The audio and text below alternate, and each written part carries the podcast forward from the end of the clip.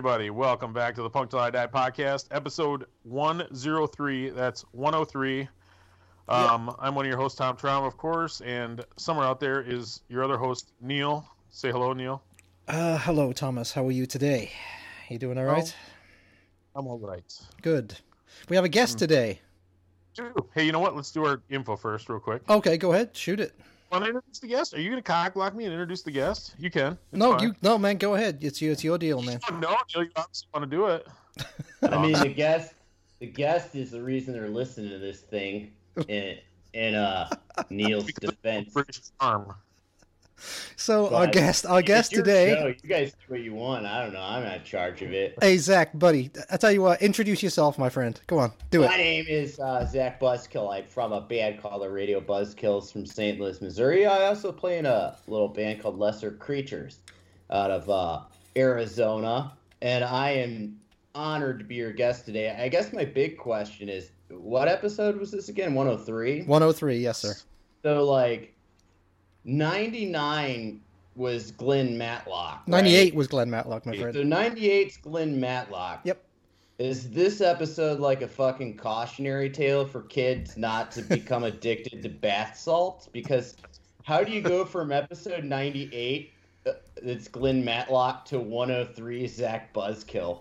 You should be, both of you should be ashamed of yourselves. Here's here's the thing. Here's the thing, though. Uh, In true punk rock fashion, everybody gets the same platform. Like we we t- we'll talk to somebody far less famous than yourself, Zach. Hard Yes. as it is to imagine, and they'll still get the same platform as Glenn Matlock, and that's what makes it so wonderful. It's like the internet. Every idiot gets the same amount of say. You know. I So- don't know. I don't know. A lot of used a lot of big words that I don't understand. But That's because you're from St. Louis, buddy. oh, hey, do you have You say- it's bars on Louis. your window? What's that? Do you have bars on your bedroom window? Because I do, because I live in St. Louis. I t- hey Tom, have you have you ever been to St. Louis? I've been to St. Louis a couple times. I actually like it quite a bit. Yeah, I was there once. I was there for the Fourth of July in '86 for a skate contest. Were you born then, Zach, or you were just a youngster? Yeah, I'm born and raised in uh, St. Louis. It's it's a wonderful city. It's a strange city. Uh, you know, our water is so accurate. It's acid from an alien movie. and uh, I'm not joking. I I'm have in Michigan, bars dude. on I'm really feeling you there. Yeah, there there really are bars on my bedroom window too. That's Well- not a bit. Neil Neil has bars on his bedroom window too, but it's actually not to keep people out. It's actually to keep the woman that he's got locked in there from escaping.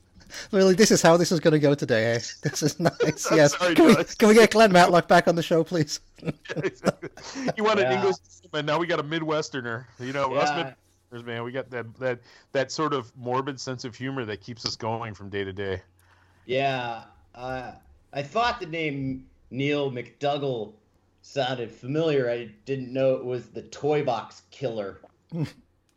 Is that a real thing? yeah, Where- I'm sorry. I assume everyone knows the same stupid ass knowledge I know. Is that Uh, a serial killer? Yeah, he was this guy who reminds me a lot of Neil. Uh, Jesus who Christ. kept, who kept people in a like a, a trailer and would murder them. And what I never understood about murdering someone is why do they always bury him in a shallow grave? Yeah, you'd think you'd be wiser to go deeper, right? No, because they're fucking lazy, right? I mean, Yeah, you know. like if I were a killer- I'm not saying I am one, but I would put him in a very deep grave. Yeah, or weigh him down and throw him in the water. You have the Mississippi there, right? I mean, you could throw him in the river. Yeah, that's why our water's so accurate. They just pour whatever in that. It's literally the drinking water is ninety percent corpse fluid. Mm. Yeah, this is a true story. Uh, I had some drinking water from St. Louis because you know, I always carry that around with me and whatnot. And uh, the Radio Buzzkills were on tour in Japan, and the St. Louis uh, water was so accurate it like ate through the bottom of the the bottle I had, and that's uh, how the Japanese Tokyo subway attack happened. Jesus Christ, man. I thought you were gonna say that's how that's where like Godzilla came from or something. Yeah. No, no, they blamed it on some cult, but it was just me. Yes, and and just for the record, the uh, there was actually a toy box killer, but his name was David Parker Ray. So Yes, there David you go. Parker Ray. Yeah. Yep. Uh, New similar Mexico. Neil McDougall. New Mexico, he killed maybe up to sixty people. How's that? yeah. He Wow, put him there's- in a trailer. Yep. He had Oh. like his own murder trailer. Hmm. It's like how bands have a studio, except it's murder, just full of murder. Well, Is this it's- interview going better than the Dave Parasite one? Well, you're more you're volunteering more information. That's for sure. yes, Well, I got I got a lot of that. yes. So I, so I don't know how, how accurate it is, but how old of a guy are you? Are you uh, Zach? you just fucking call me Dave. Maybe. There you go. Fuck you. Well, you called me a fucking killer. yeah, exactly. You know what? You know what Neil calls Dave Parasite? He calls him the comic book guy from The Simpsons. Yeah, that's what he Um, looks like. I like to call him the Ben Franklin of punk rock, but uh, There you go. Kind of looks like Ben Franklin. He he's an American, Neil. Uh, I, I do recognize who that is. Yes, I've actually Yeah. lived here for like forty years, so you know. no shit. Yep, I'm very old. It's I lived longer than you've been alive, dude. It'd be cool if you were just doing like a reverse Madonna. like you didn't fake a British accent and just like started faking it, but you just lived in America the whole time. Yeah, I've lived here since '85, so there you go. Ah, Yep. fucking shit. What was the question? How old am I? How Yes. old am I? I am uh, 36, 37.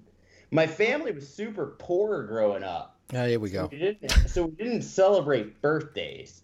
So, like, obviously, like I didn't have a car. I remember it's like my 17th or 18th birthday.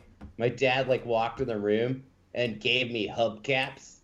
I I didn't have a car though. He was like, "Happy birthday." So I forget how old I am. It's somewhere in that ballpark. Is your hmm. dad is your dad from Liverpool by any chance? Because that sounds um, the stealing of He's the hubcap pretty sounds very very Liverpool. Yeah, he's a great dude. I love my dad. Probably my biggest musical influence, even though he's a head high school football coach. I just made that up. He doesn't know how to play anything. All right, let's listen. Let's play a song, Yes. and then we will try to get this thing on the rails, or not. I don't care. Whatever. yeah. So it's not. so Zach, which What song you you sent me some songs? Which song would you like me to play first? Like you know, chronological, or would you like to go your newest one first, or what would you like to do? Let's go chronological. All right. So that would be Third World Tour, right? Yes, this song's called Third World Tour. What's It's it about? radio. Uh, Third World Tour. Uh, it it's a great song about being from St. Louis. Like when the band started out, it was really weird because we would like go to Chicago. Tom, like we do really well in Chicago. Chicago's like uh, uh, uh, one of our best cities. You know that's where I know? live, right? Yeah, that's yeah. where Neil's at. Yeah. Oh, cool, Neil. Yeah, like Chicago is like we we go to Chicago and play like big, you know, huge shows and like Indy and play huge shows, and we go to St. Louis and just fucking sh- we were shit. so uh, third world tour was like sort of a tongue in cheek thing, like why does everyone love us but not our own city? I guess the way you put it like that sounds kind of shitty. Yeah. Why don't you move? I don't know, man. I'm facing a lot of life decisions this podcast. No, we love St. Louis. It's like uh, St. Louis is one of those cities you live in. It's like you live in it so you can shit on it. Like Detroit. Yeah, exactly. Like I love that I'm from St. Louis, but I'll definitely like write a song that that shits on it uh, for sure. Okay. My favorite line in this song is actually uh, in St. Louis, everybody boos us. Very good. I like what you did there. Yes. Yeah, Dave Parasite wrote all that. Okay, so let's li- let's listen to this uh, epic Third World Tour by the Radio Buzzkills.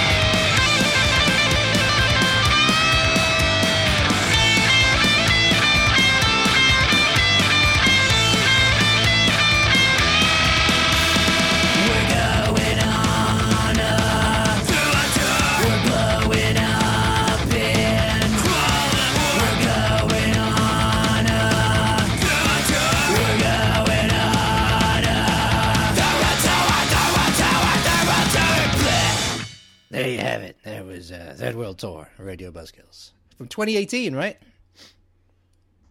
Zach? Uh, yeah, 2018. Sorry. off Yeah, your here. off, I was just off your think. fir- Uh, off your first album, I believe, correct? Yeah, that's off Get Fired. That's our first record. And was Ages that and ages and dates seem to be something to be avoided with our friend Zach, with our new friend Zach. yes? Yeah, I don't know anything about. Yeah, what's that movie that guy's like? I want you to know I have no concept of time. I don't know that one. So, I don't, Oh, so I married an axe murderer. ah, yes, Ah, yeah, Back- that was actually back all to right. the Mike, serial- Michael Myers, right? Yeah, the yeah, pilot. back to the serial killer thing. yeah, the pilot says, uh, "We should be on time, but I want you to know I have no concept." Yeah, I'm really bad with years and stuff. I always have been. and That's just who I am. I'm the way God made me. I'm just the way God made me, sir.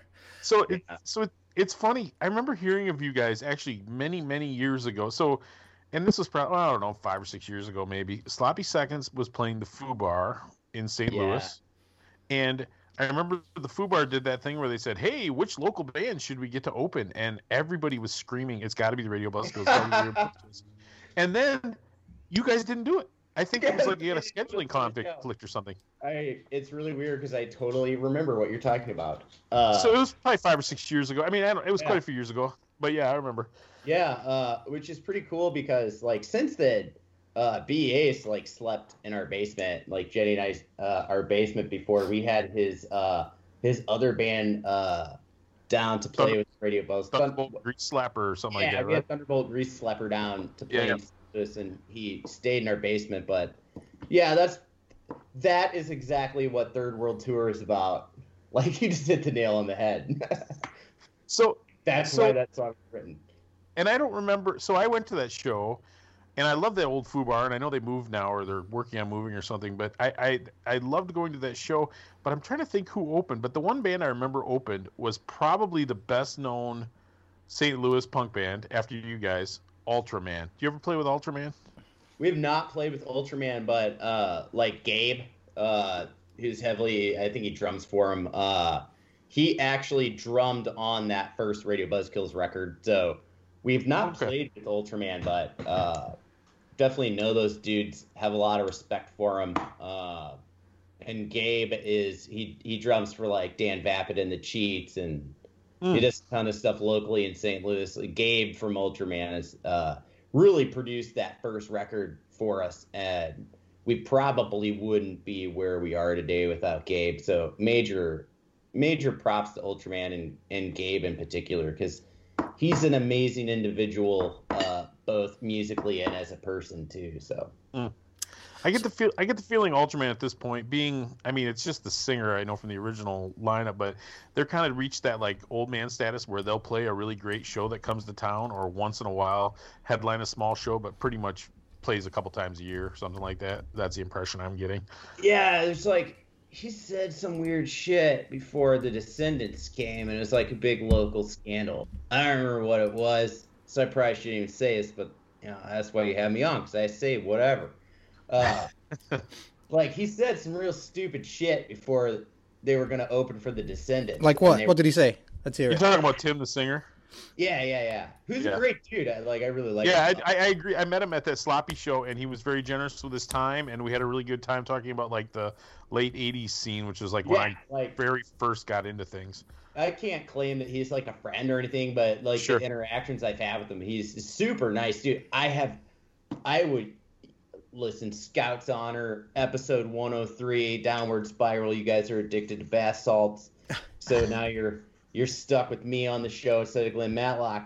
Like a Scouts Honor, I'd be honest, I don't remember what he said, but you know, it's like it was like one of Sellout. those, it was one of those like cancel culture ish, like pro Ah. police or I don't even. Oh no, he didn't. He didn't do that, did he? It was something like that. No, that's I don't. stupid. That position, or was he taking like the grumpy old man position on it? It's always hard to say, you know. He was the position where they didn't open for the Descendents anymore. ah, really got kicked off the bill. Wow. I guess, yeah, whatever that was. I don't remember who ended up doing it. I think horror section, uh, possibly. I'll throw that out there to say that's fa- the facts. But yeah, Ultraman's great. I don't even know how we got on the So, uh, subject. is, is horror section St. Louis band also? Horror Oh, section? yeah, actually, uh, that Gabe. I dude see them- He uh, he's their drummer, and then uh, Teflon Dave, I think, writes all the songs and Okay. uh, kind of fronts that that group. St. Louis has a great pop punk scene. Uh, you know, like horror section, Ultraman, the radio fucking Buzzkills, you know, superstars, international. Uh, the Haddonfields uh, are guys that have been around for a long time, eating back to life. So it's a really cool St. Hmm. Louis scene. I've heard. I, I've heard of a bunch of those actually. I'm trying to think. I, what's bothering me is so I saw two bands open for Sloppy other than Ultraman. One of them was Basamp and Dano. He's our drummer. Okay, and the other one. Of Bass Ampadano is the Radio Buzzkills drummer. Okay, and I can't remember the name of the other one, and I know Bass Sampadano a little bit because my our pal in uh, Logansport on Failure Records and Tapes put out a split with them and the Queers a few years ago.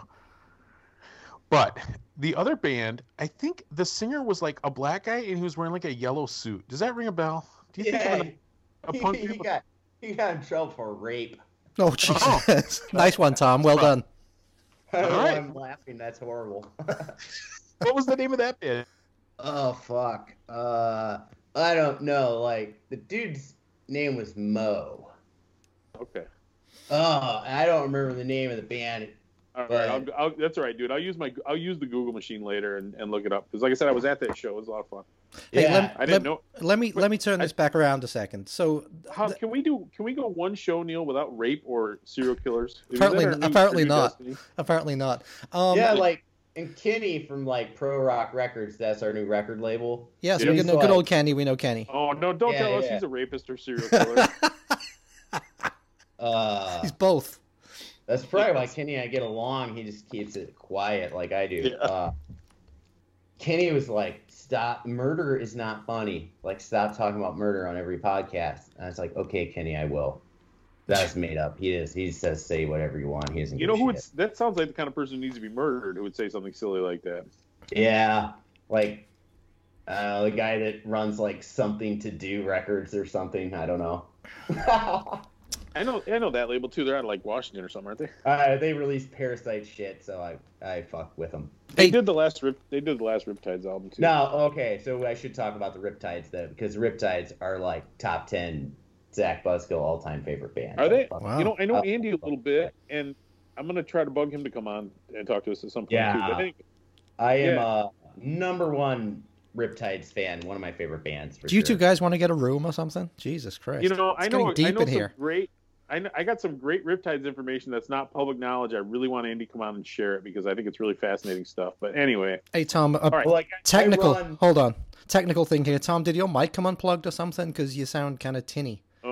Oh, yes, yes, it did come unplugged. I thought so. Thanks. We're professional I, here. should, I guess with the little it should have maybe put There we go. together. There's the there's go. the voice we know and love. There we go. yeah, sounds Yes. sexy. All right. Listen. All right. Let's let's spin another song, and then we're gonna Hold, talk hold, about hold. Kenny No, and I actually, I, I actually want to talk something about the about the last song you played. So Zach, Oh, okay. that first album, Get Fired, um, was that actually released on anything? Because according to Discogs, it's just like a download. Like, but was it actually on CD or vinyl or anything? Yeah, um, actually, it's weird you asked this because uh, there's a couple fans over in the UK that wanted to get a hold of it, and I actually just told them to just download it for free. It's free on our Bandcamp because it's as far as I knew, it was out of print. But the label that put it out, Out Loud Records, Matt Bennett from California, who's a saint and a wonderful individual, he actually had some copies of it. So those people were able to buy that record, which I didn't even know there were any of those left, to be honest. I don't have any. Okay. Uh, but uh, apparently, Matt at Out Loud has some if you go to Out Loud Records, Bandcamp, or Facebooks or whatever. yes. Okay. Cool. Excellent. Or you just take it for free from ours. Okay. Yeah, that or we we harass Kenny until he reissues it. Yeah, there's a few of those songs I'd like to hear on vinyl, to be honest. So it was There's- never on vinyl. Right. So it, it was it was just CD then. Is what we're yeah, it saying. was always Okay. a CD digital release. It Gotcha. was never on vinyl. There's there's a handful of of those songs that I, I actually I think I'd really like to hear. There's a song called Mulder's Suicide about the X Files Yes. and be, and being in love. That's like what probably like one of my uh, I don't know personal favorite songs that we play live. I'd really like to have that on vinyl. Well, there you go. So let- Oh, go ahead. Go ahead, Tom. Let's do another. Let's let's do another song. Okay. So keeping up with the. about, Uh, We'll talk about the pro rock. Okay, sure. Um, I tell you what, keeping up with the chronological order, let's do actually my favorite song off Get Lost, uh, which was your second album. Uh, let's do She Hails Satan. How does that sound? Fucking thank you. Yeah. Is this uh, is this about anyone in particular, my buddy, my friend? Yeah, so it's like a reverse story, actually. Um, so in in the story, like I, I love songwriters that tell a story, right? Yes. Uh, I, I mean, like I love Bob Dylan. That's not a big like punk rock thing, which I thought was funny uh, on the Glenn Matlock episode. 'cause He talked about going to see Bob Dylan. Yeah, and he actually dissed him. Yeah, it was pretty cool. Good old No, Glenn. I I also went to see Bob Dylan live, and it was one of the worst experiences of my life. So I really related. He like walked on stage. He's like, "Eh, this song's uh, twenty minutes on baseball," and he did like a twenty-two minute song about fucking baseball. I hate baseball. I don't want to listen to that. Exactly. I Exactly. paid to see it. So, anyways, yeah. So she heals Satan. It's uh about my ex-wife. Like she was super like straight-laced, you know, like uh what they would call Karen nowadays. Yep, yep. And uh, I was kind of like the crazy Satan partier. So I just flipped the script to make it more interesting. But uh, it's kind of what it's about. It's a fun song. It I is a fun it. song. I like it too. All right, so uh, yeah, Radio Buzzkills with She Hails Satan.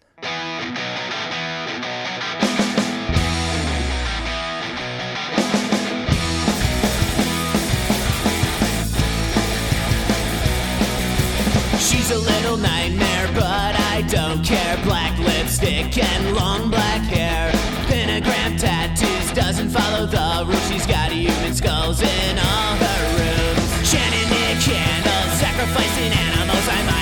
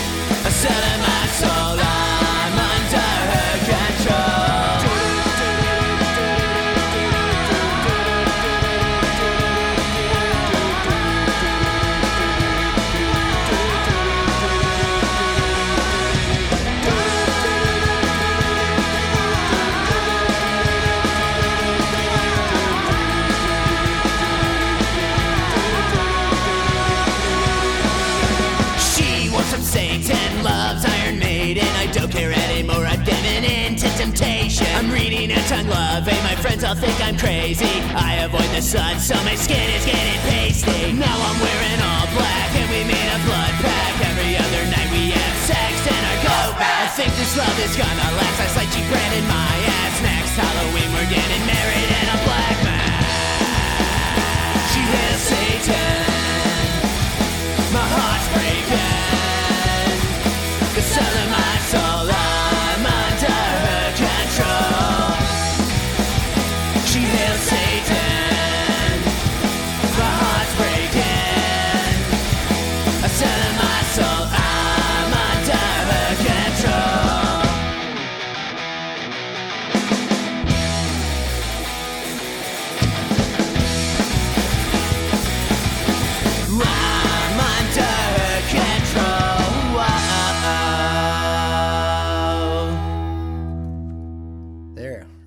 Radio She hails Satan. Have you ever heard the band Twin Temple? By the way, talking about hailing I've Satan. not. No. Okay. I've heard of them. I haven't heard them now. They are okay. So imagine this. oh, is Imag- that the doo-wop, that satanic doo-wop band? Satanic doo-wop, yeah. So imagine if you yeah, we talked about them. Imagine if you got Amy Winehouse, uh, Back to Black er- era uh, Amy Winehouse, but instead every song is about Satan. It's fucking amazing. It's so good. So I'm gonna feel really guilty if I don't plug this band properly. Uh, when we go through Kansas City, Yes. I always make sure that the Radio Buzzkills play with this band. I believe, oh, what's I can't remember their name, man. I'm the worst. But they're like, they do like satanic ska covers of everything. Hmm. it's like, uh, no, it's Not polka. Metas, Metas, Metascopheles? No, no, no. It's it's No. polka. They do like satanic polka covers of all your favorite punk rock songs. God, I wish I could remember their name, but See, I that, see that's got to be good for like a half hour tops, right? I mean, you don't, you don't want like an hour. for that. Huh. Uh, yeah, I think I think a half hour of anything involving polka is probably like Alexa, max, unless it's up. Weird out. what what are you who are you talking to over there? Freaking Alexa started talking to me. My wife must have, must have left some kind of a memo in there or something. She's like, wrestling meeting, six o'clock. I'm like, shut shut your whore mouth, Alexa. oh, now say I said her name again. Dang Yeah, it. see you did, yeah. Oh, what are you doing? I'm You know what- what they say in St. Louis? There's nothing like a good wrestling meeting. Exactly. Someday I'm gonna go on say. Alexa and rent my own porn films that I starred in. What? The You hell? know, Nothing. you know, uh, Amazon's full of Sasquatch erotica. Is that right? That's a great name for a band. That's a great name for a band, right Dude, there. I was down in I was down in Georgia just like last week, and we went to the Sasquatch Museum down there.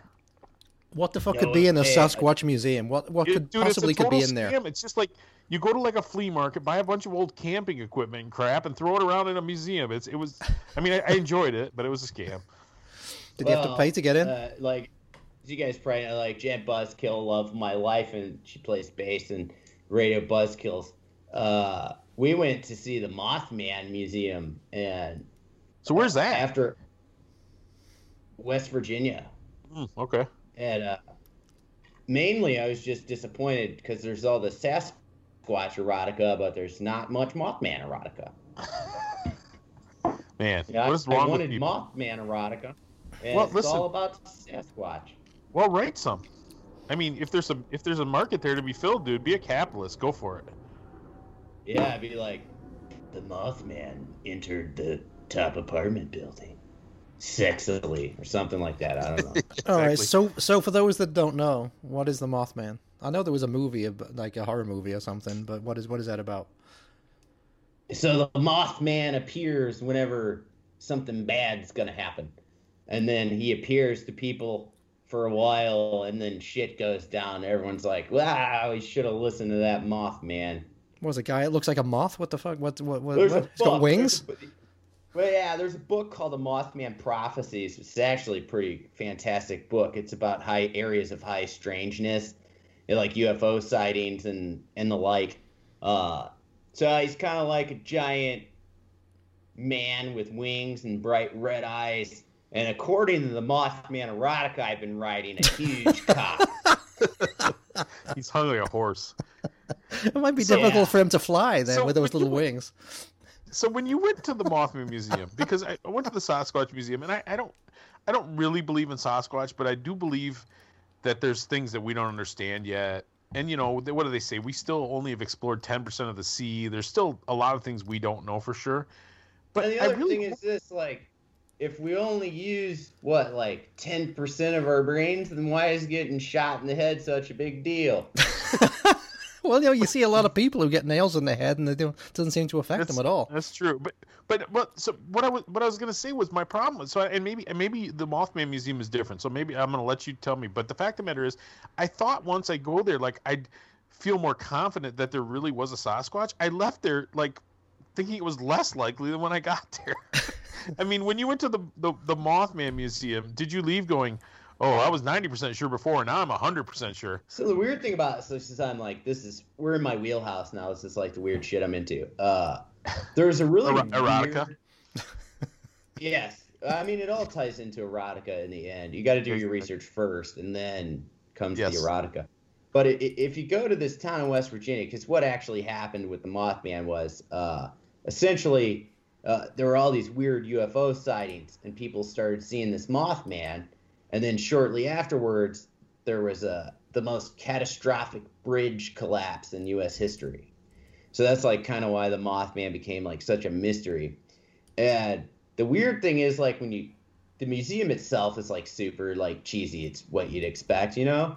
Sure. Uh, like they have Richard Gere's chapstick there because he was in a movie. Jesus Christ. Oh, I'm Well- looking that up right now. Oh, there's no way that's good, right? Yeah, like it's actually like the creepiest line in the movie is like chapstick. the only people who've seen that movie will understand that, but they know I'm fucking right. Uh, but It's got like it's got, oh, it's got Laura Linney, Richard Gere, Deborah Messing. Wow, it's a who's who of has-beens. But at the time it was made, they were like just on their downward spirals. Kind of like when your show went from Glenn Matlock to Zach Buzzkill. Oh, I don't know, man. I think you're a highlight personally. There you go. oh, you're too sweet. That's right. Uh, Let me. T- oh, sorry. Go ahead. No, keep talking yeah, about the ball. but, but like the the, muse- the museum itself is, was a lot of fun, you know. And like, Yeah. look, I got to see Richard Gere's chapstick, but when you when we did go down to kind of like the site of the bridge collapse itself, it does have kind of like a creepy aura to it. And then there's a Hmm. plaque that says this park is brought to you by Mitch McConnell, and I shit my pants. That's terrifying. We got out of there right away. Bad. Isn't he- Isn't he from Kentucky? Yeah, it's Yeah, Kentucky, yeah. isn't he? Yeah. West Virginia, doing it West Kentucky. Yeah, West Virginia, Kentucky, Ohio. They're like all it, it- they're all down there, you know. That's a broad stroke. They're all like in the same area.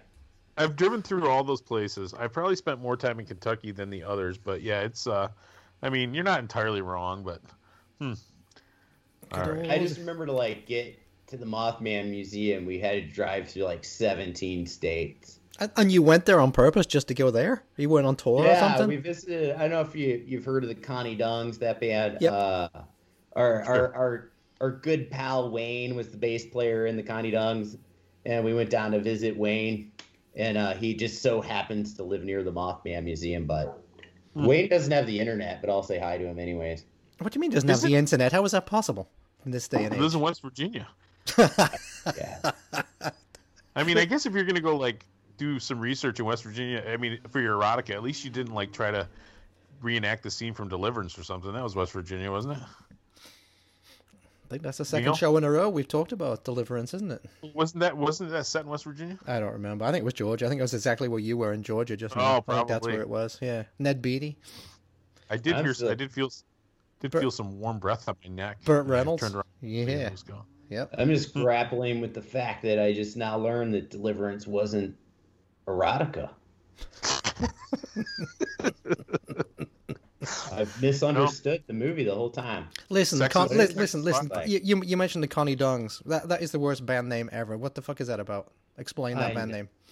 Yeah, it really sucks when there's like a really good band that has a bad name. Like, uh, when we went to like, because that all of the members of the Radio Buzzkills were all old. You know, we've been in a lot of different bands. So like when I started this project, like naming the band, it was actually a huge task because you have to, now like a band name has to be Googleable. You know hmm like I hate when I I, I can't think of a good example because I have no memory, but you know, like when you hear a band and you're like, oh man, those guys are really cool, and I check them out, and their name's like Shoe, Yeah. and you like Google Shoe, and then you Google like Shoe Band, Yeah. Shoe Punk Band. Shoe punk band from St. Louis with song called, and then by that Yeah. time it's like I don't even care about these shoe guys. I, I've mentioned that before, Neil. My one of my they're from Ann Arbor, and we played them before, and we really, you and I both really like them. This band from Detroit, Ann Arbor, they're called State. Yep. Great That's old awful. hardcore band, but they're called State. I mean, it's literally like virtually impossible to find anything on the interwebs without, yeah, being a sleuth. It's a pain. Yeah, you got to have a name that's you know has like a catchy ring to it. Sounds a little dangerous, and like if you Google it, it's the first thing that pops up. I've been making a list of band full- names for the last five years. I've been collecting band names. So if anyone wants to buy a band name off me, I've got a hundred of them. That's true. Neil, Neil should you should start like a, a computer a website where it's just like random band name generator, one hundred dollars. Oh, mine aren't random, man. Mine are good. Mine are good. All the band names that Neil comes up with are all Neil McDougall and the, and then something else. It's like whatever They band you have buy. Like, oh, we're Neil something to do- McDougall's and the shoes. We're Neil McDougall's and the Kool Aid Kids. You know, Exactly. That's a, that's actually a good name right there. Yeah, and all your songs Well- would be about Jonestown. oh god, I told I was not Every supposed to- band, every band name he thinks of has something to do with the sexual organs of the Sasquatch. Damn it. and you know it all comes My back to Bigfoot's prank. Bigfoot's crank. No, we have we have one with crank in there. I don't remember what that one was. We have Pussy Bomb. That's a good one, right? Oh, so. No. So one time I read this Sasquatch erotica. It was called "U Turn to Madness" Well, yeah. Shit. because the Sasquatch, it, like his dick was so big that it made like a U turn, and he came on himself. Okay. Can I say that? Did he screw himself? Did he manage to like insert No, it in, him, it's a- in it's a himself? lady. She was willing too. Okay, She Okay. was like really excited by it. But it's Uh. called "U Turn to Madness." Check it out. No, I think I'll give that one a give that one a miss. I think probably. A hard pass? Well, Can't good thing that. for you, Neil. I have it pulled up, and I'm gonna read it to you.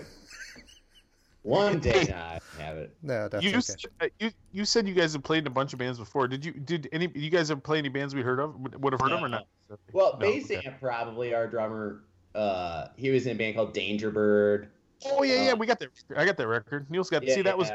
Oh, I got that too. Matt- Yeah, I got that too. Yeah, yeah. it's really good actually. Really good like punk punk and roll record. Yeah, yeah, they're they're a great band. Uh, all of the bands I was in before those were all miserable failures and awful. You know. Well, yeah. Seems like when you did the Buzzkills, you you had a, like an idea of what you wanted to do. You can kind of see that. Like it's like you sort of learn from your mistakes at least. You know, at least there's something to that, right? Because it seems like you kind of arrived fully formed with the Radio Buzzkills.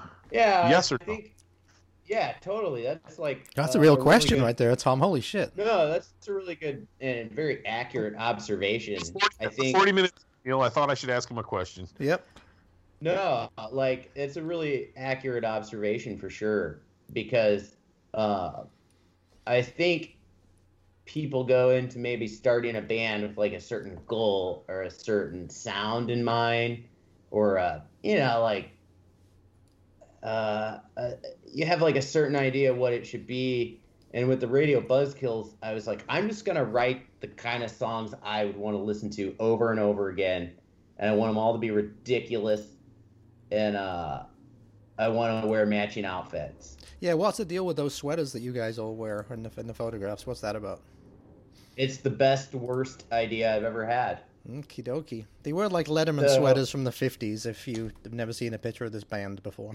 It's very odd. Yeah, yeah, yeah. So St. Louis has changed a lot, uh, just recently, you know. But there's a there was like a major measure on, uh, like how many hours you spent getting your hair and outfit and safety pins right before your set was like how good your band was. Mm-hmm.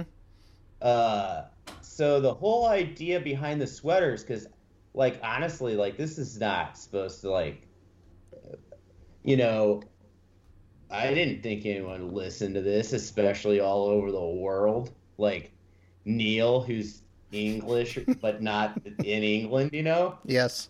So like, my whole idea was like make fun of that by purposely wearing matching like somethings, and I Mhm. went through several ideas. Matching underpants didn't help, right? I kind of like settled with the sweaters because I do love that whole like era of music.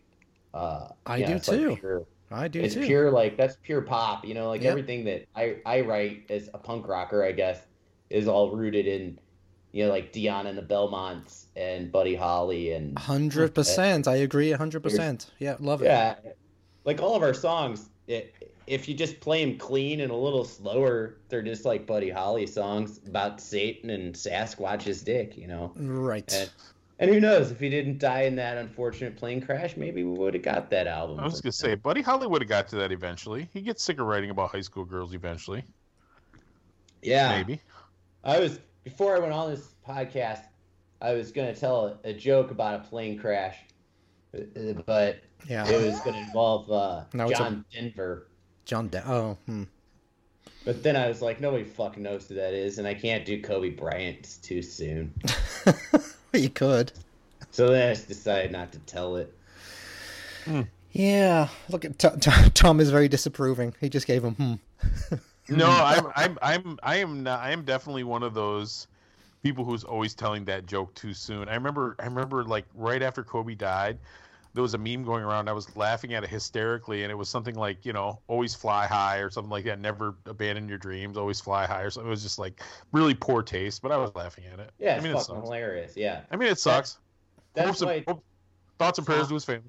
Uh, thoughts and prayers, thoughts and prayers. That's why Tom and I are destined to be canceled. Yes. Hey, if anyone's gonna be canceled in this show, it'll be me, buddy. Let me tell you. This you. be Neil talking in the void about Sasquatch erotica. Well, that's a, that's the thing, Neil. I think uh, we and and uh, Zach talked about this a little bit before we started about how the British accent is sort of charming, so you can sort of get away with more things. I can. Some of the some of the shit that I've said when I said that what's his face shouldn't have been arrested or whatever. When I said Marilyn Manson, they they should have let him off or whatever. I yeah, didn't- so like if Neil walked up to me, okay, so like let's say Neil and I don't know each other and we're in St. Louis, he bumps into me, and like he's like, "Fuck, man, I just pissed my pants. Now you're covered in piss." I'd fucking punch Neil.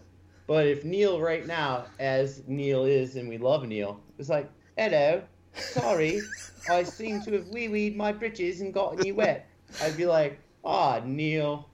You're so okay. funny. Yeah. Here for a Yeah. crumpet, mate. Yeah, That's okay, Neil. dude, your I- dog, your dog is anxious. Does, Yeah. does he or she have the?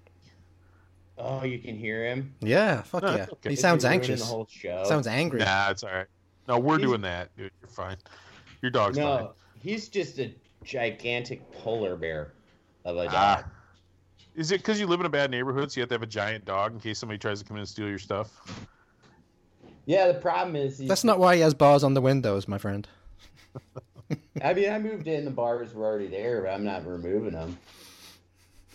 Just because, just because it's a lot of work, or because you think you, think you might need them? Man, you never know. Weird thing is, I hope no one from the neighborhood listens to this. Like, my kids play in the alley all the time. How many kids do you have, like- my friend? How many kids do you have? I have two. I have two wonderful boys. We call Little- them alley sallies because they're always outside in the alley. Like, you know, like suburban kids can you know, go out and I, I guess like hit a wiffle ball bat, but my kids can find a gun. Just like, like throwing broken bottles at rats. Yeah, you just gotta tell them like, hey, look, if you find a gun, don't touch it. That's probably good Or advice. Good advice for the children. there you go. It's words to live by from the Punk Till I Die podcast. Exactly. All right, Yeah. let's play. The, let's play another song, yo. What's Okay. next? What's next song? So we're gonna do. Um, obviously, our friend Zach here is a big Star Wars fan because this is called "She Died on That Death Star." So tell us about this one, Mister Zach. This is my Oh, shut woof. up, dog. Gosh, he doesn't. hope like your cats song. hear it, Neil, and then attack your balls like they always do. No, my cat's He's in just mad because. I'm not giving him treats. No. So, I'm a huge Star Wars fan, as was stated by wonderful piss pants Neil. Um, Oh, Yeah. there's a good. My new nickname, apparently. I, I'm pissing my pants a lot, apparently. Neil McDougall and the pissy pants. Um, so, I'm a huge Star Wars fan, but I also always root for the bad guys. Yes, And- me too, and wrestling too. Yeah, Oh fuck, dude! If you want to talk wrestling, we we can talk wrestling. we'll get to I'm that after this song. Yes. Totally down with that. Yep. But uh think about like all the innocent people that were cooks on the Death Star. I always thought about that. Yeah, they they, Or they didn't care who they killed on that fucking thing. Yeah, like Contract.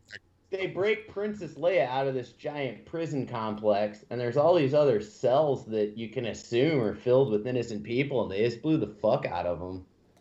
So I wrote this song. She died on that Death Star. It's about a stormtrooper who falls in love with the lady who dies on the Death Star. So there you go. So this is "She Died on That Death Star" by the uh, Radio Buzzkills off of their album "Get Lost." We met on Stegon Prime.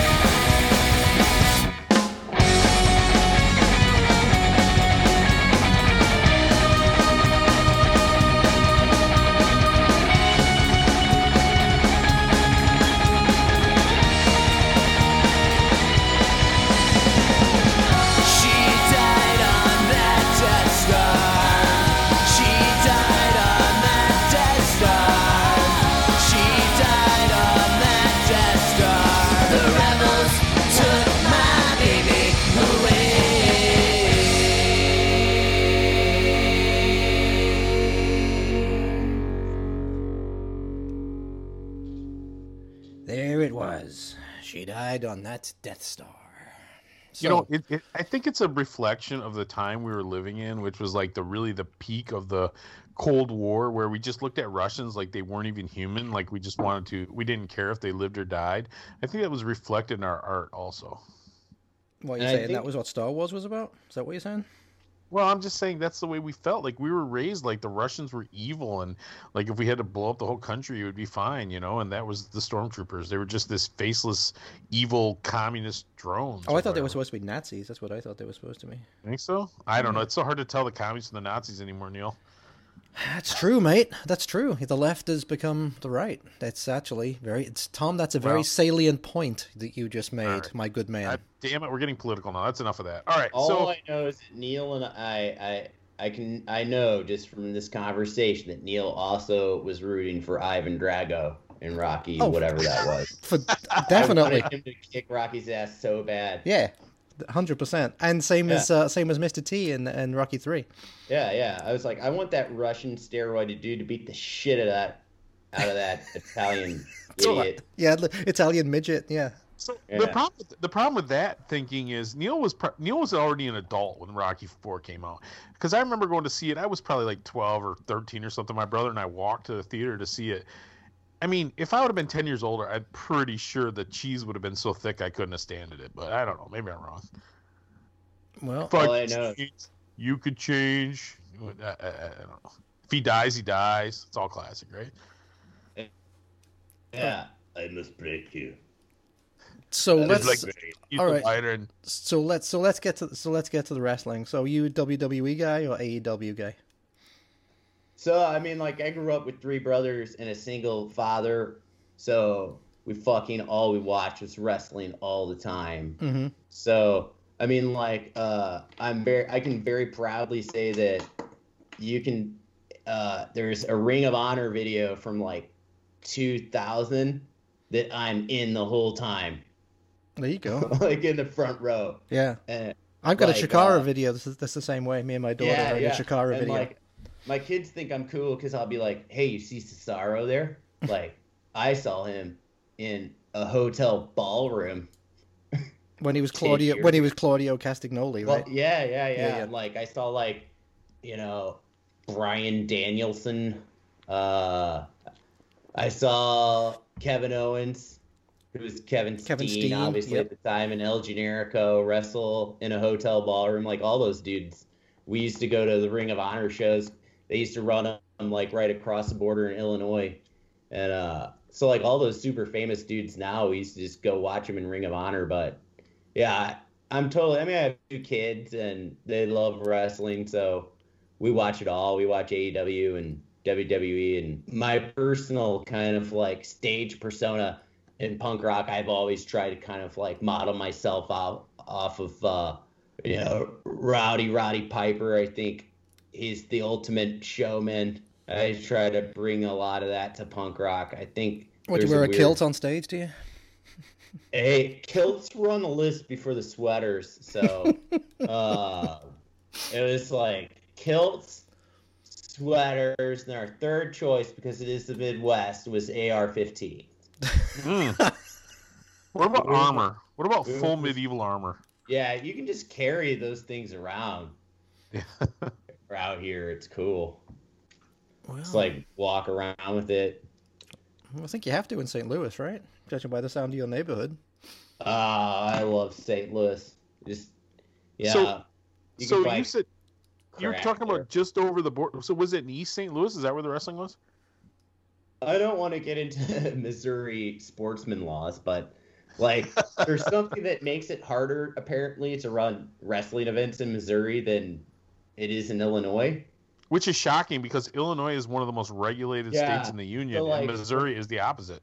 So like Chikara, like Ring of Honor, those guys would always go right over the border to Collinsville, Illinois. And- Jesus, never heard of that and- place. Uh, they would hold all of those events. It was literally like a hotel conference room.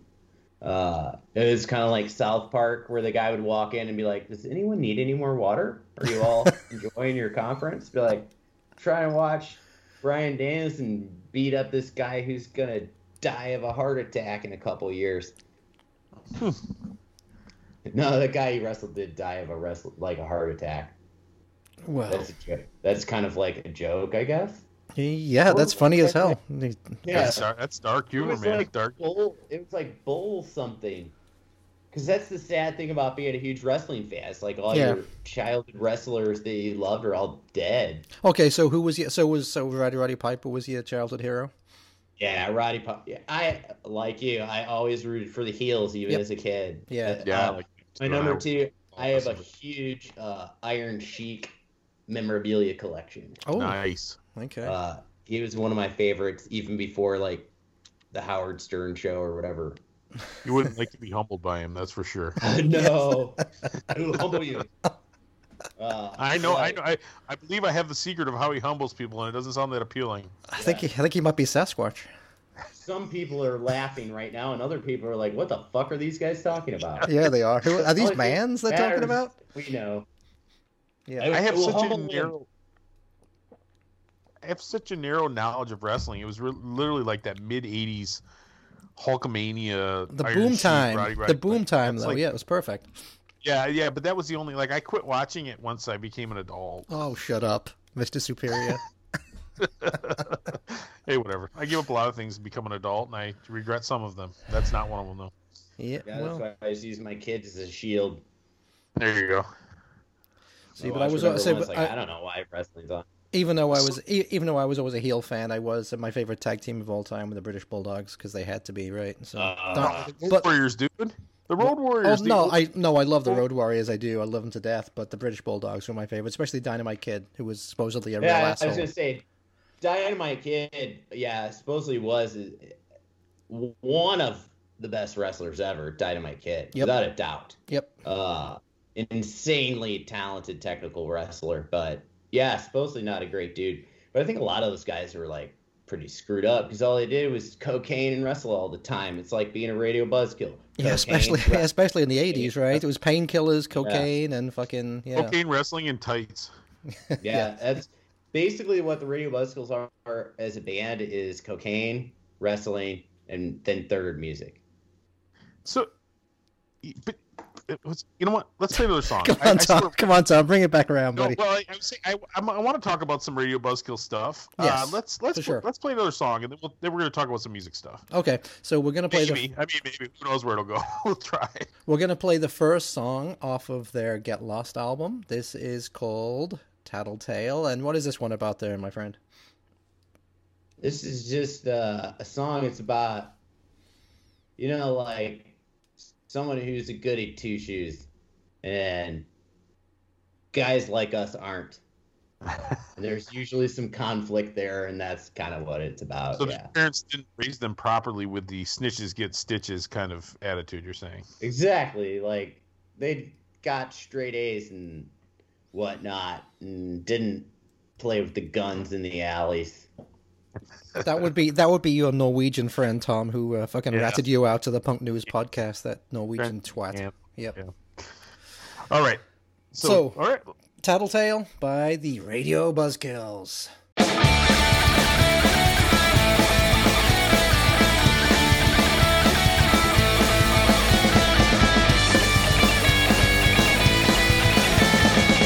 She always follows the rules. Straight A's the queen of the school,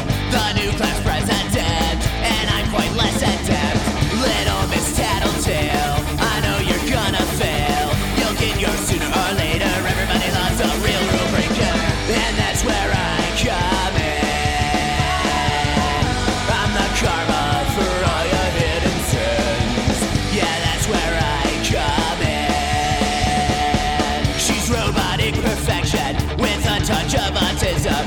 Who knows what's in her brain? I've got myself to blame. I'm lazy and I'm stupid. My brain is wrecked and ruined. Can't hear a word you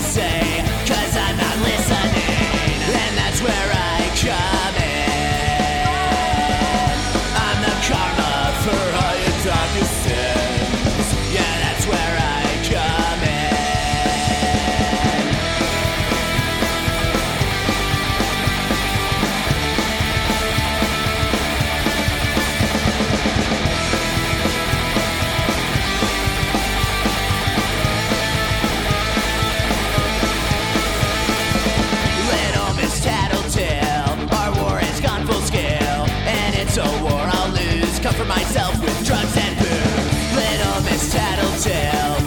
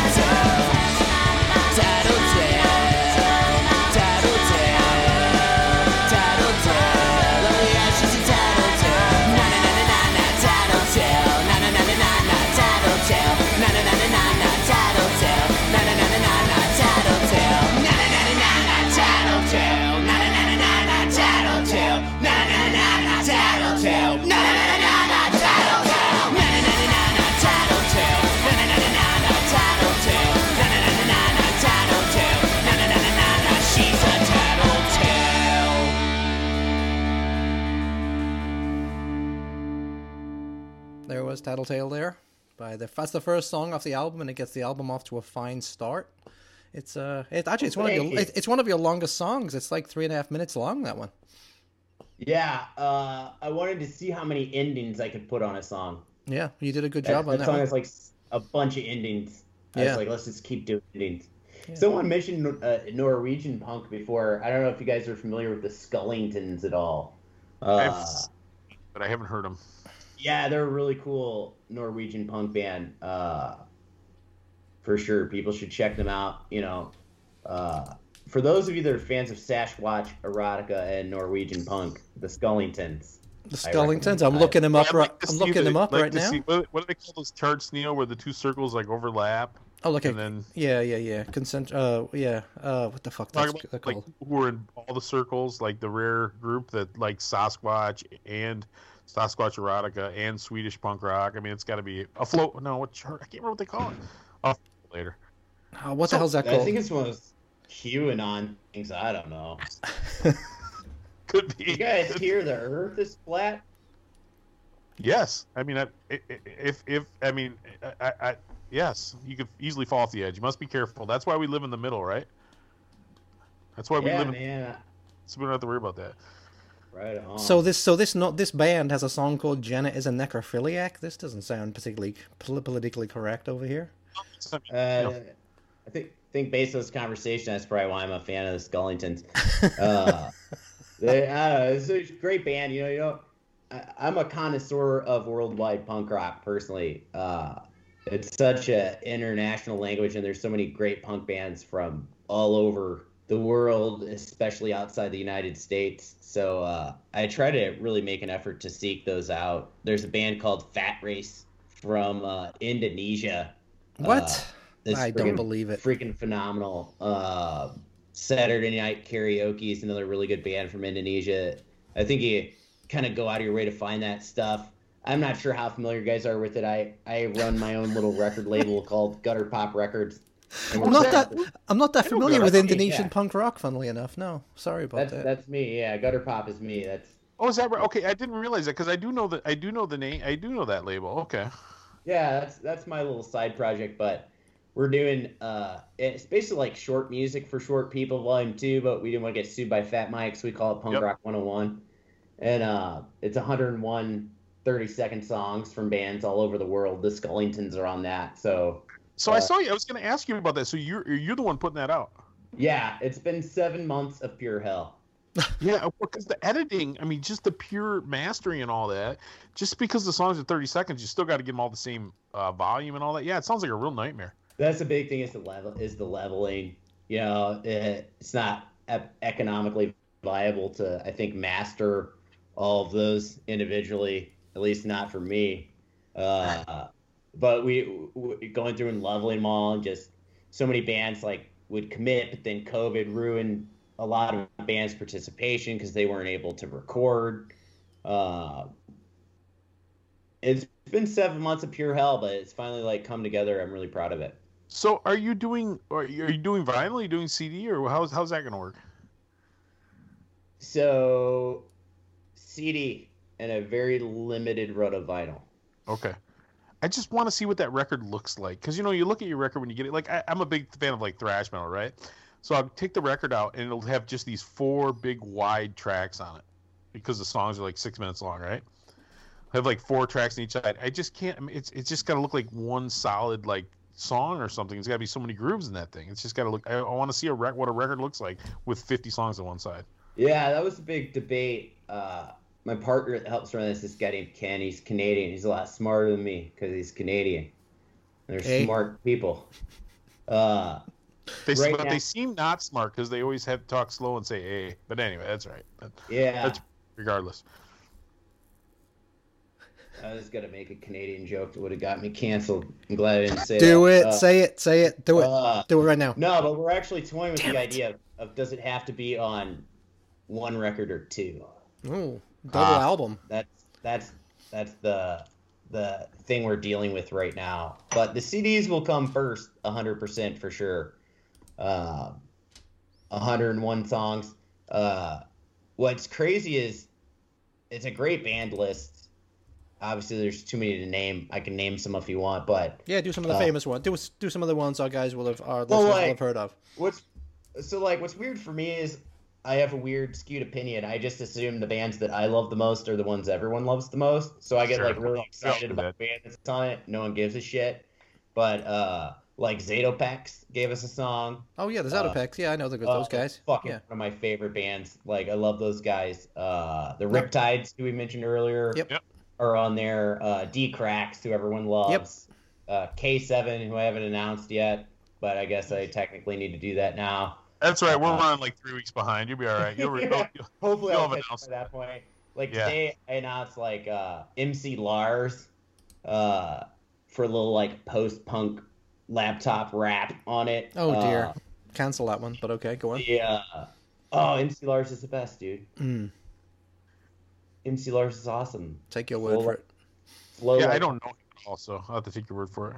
Or is, or is it Lars Frederiksen's new uh, new side project? I wish. I, you know, I reached out to everyone. He didn't get back to me, but uh, I'm a pretty big star. It's intimidating to answer my messages. So there's a song that uh, MC Lars does with the Aquabats. Mm. It's like with called uh, I don't know if you're a ska fan at all. It's definitely worth a listen. Hmm. Just added all the MC Lars stuff out. I told you, no one cares about a lot of it, but I was excited about that. He's got 54,000 followers. That's like more than Neil. You can buy those followers though, my friend. That doesn't mean shit. Buy them? Yeah, it's I easy. know. How do, how do you You think pay like got- 400 people to follow you. Yeah. I know. That's why I paid Neil. Well, all those people that you know, all those Russians that were formerly interfering with the election, they're going to need some job now that it's not election season. So you can pay them to like your, like your Facebook page and listen to your uh, Yep. Spotify, so you get pennies, pennies. I know. That's how. That's why the new Radio Buzzkills records it's sung in Russian. there you go. Well, talk, talking about Russian, you guys have a split with the Black Russians, correct? We Yeah, do. yeah. That was a good segue, right? That was fucking professional right they're there. not really Russian, but that's a great. I love that band too. They remind. They're like Motorhead meets the Lillingtons. Yeah, the Black Russians are solid. One of the best, I guess, like what you'd say, like uh, newer punk bands come out the last five years. Uh, where, where are they? Where are they actually from? Chernobyl? No, where are they actually from? I'm honestly not sure how much I'm allowed to say about this. Is there Oh, any okay. is there any truth that Nikolai Volkov is the lead singer? That is true. Okay, good. Excellent. Uh, so the the Black Russians, I'm not saying are also the Radio Buzzkills, okay. but okay, I'm not saying we're, they're not.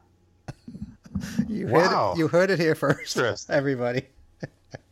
No, uh, great band. I love the Black Russians. Yeah, for sure. Uh, label mates with us when our first record when we were on Out Loud. Uh, they just came out with a really good split uh, with the Jasons, who are also like, yep, I got that one too. yeah, they're, the rock, Jasons are are great pals of ours. We were supposed to go on tour with them, and then COVID wrecked everything. That was a major disappointment. Um, but yeah, yeah, I agree. Black Russians, totally down with that. so Go ahead. I can't remember. I can't remember if you were in the middle of something or not because I was. I'm, I'm fascinated by the fact that you. So you guys have done a, uh, some international touring. You you said you went to Japan, which is no small feat. You can never tell if he's lying or not, though, man. This guy's all That's over the true. place. You You know. think, you think he's lying? You think his his Japanese tour was actually Dayton, Ohio? Yes, probably. Yeah. Neil, How much- you've been in America long enough to know you don't lie. It's hyperbole. Okay. There you go. How far have well, you being in professional Have- wrestling, yeah. Uh, Have I you done mean, your? We've definitely we've definitely toured internationally. Probably my favorite international city we played is Montreal, though. Uh, Hmm. um, that's of, of, of all the places I like really want to go back to. Uh, we played. Uh, uh, I don't know if you ever heard of Pouzza Fest. Oh yeah, yeah, yeah. in- Yep, yep. Mon- Yeah, we we played Pouzza a couple years ago, uh, which was a great experience, a lot of fun, and just in general, Montreal was a wonderful place. Uh, so like, it's not cool though when they like get really excited and yell, "Yeah!" So Don't they like, you shout know, like- Don't, don't don't shout "we we" because isn't that French, they Canada? fucking do, man. Yeah, We oui. outside. Hundred percent. Fromage, So, like- like that. Pouzza Fest is like uh they do all these secret sets at, like 3 a.m. and they announce them like all at Oh, once on that's the late internet. for us. And they announced uh, I don't remember who was playing, and these two girls next to us go like "wee," and I was like, "That's very anticlimactic." Does not sound cool. No, But that does I- not sound cool. Montreal is probably my my favorite sort of like international city. Uh, that the Buzzkills have played for sure. Great reception there. They they like people that are very rude and honest. It's So that they- French thing. But they couldn't Yeah. understand you because you were speaking English and they're all French. Well, what was funny is, uh, so we, uh, I don't know if you're familiar with the Anti Queens. Uh, we had like done a couple shows with the Anti Queens, and we actually, their drummer needed a ride up to Pouzza Fest, so we gave her a ride up with our band. And on our way up there before our set, I wanted to be able to say stuff in French, but I I'm trying to remember exactly what I had her teach me say. It was uh, oh boy. I think it was something like, like I love the taste of my farts, and So then, like midway through our set, it's like the Anti Queens are there, and they're like pretty popular over there in Canada, whatnot. Uh, I was like, so uh, the Anti Queens, you know, we know that you French people like when people speak French. So the Anti Queens taught me how to say "We love you" in French, and then I said like "I love smelling farts." It was a good bit. That sounds excellent. Well done. That that dry Canadian humor, Neil, that we love so much. Yeah, all Hey, those, all those it famous went over Canadian comics, well. right? Like uh, those Mackenzie brothers, the, Yeah. the ones who drank the beer out of the dog dish. That was Canadian humor, right? Yeah. Well, there you go. That's what you get. So, have you ever played in England? Have you ever played in England there, Mr. Zach? Uh, no, that's a definitely a dream. I, I would love to go over the UK. Like, Well, uh, here's my advice to you. Here's my advice to you. If you do, don't do that English voice with the wetting my pants or whatever the hell you said, because you might not No, get out it. of there do it. alive. You must. You must do it. No, you might not get out alive. but see, the thing is, the universal health care. If I say some stupid shit like that, Yep. they could probably like fix my cancer while they're at it. There you go. They- yeah, but, be yeah, as but there'll be expensive there'll, as there'll be like a nine month wait, buddy. So you know. well, in America, you just die. Mm-hmm. It's true. There's nothing else to do though. Well, so no, but no, but honestly, now, tell, did you really tour Japan? Did you really go to Japan? No, no, that was a bit. Yeah, fuck. That's a total bit. I just 'Cause- like making fun of Japanese subway attacks. Uh, No, because actually, we do have a friend. We do have a good friend in Japan uh, who's been on the show, John from the Born Shit Stirrers, and he is in Fukuoka. He's an English guy, and uh, he loves serial killers too. So you guys would get on like a fucking house on fire. Yeah, so you, no, you guys I- can stay with You him. guys would be best pals. You know, we might Yeah. have to get you guys on a drunken conference call. Yeah, we might Yeah. actually.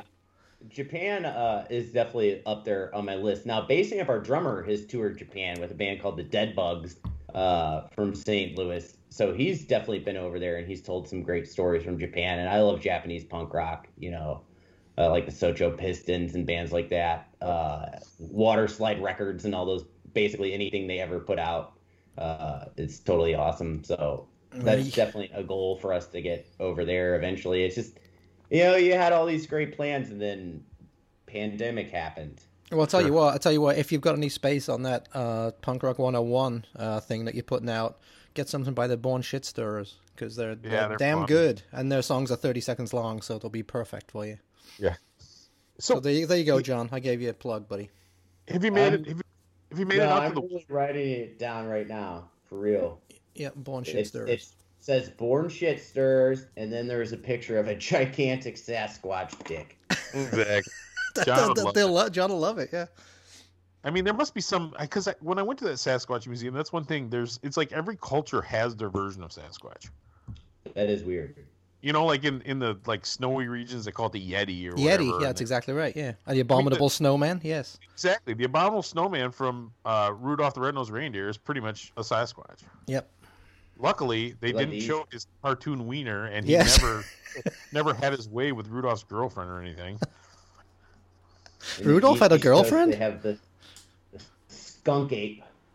oh yeah, Skunk- Skunk Ape. That's right. Yeah, we had the young the young Rochelle's have a song about that, right?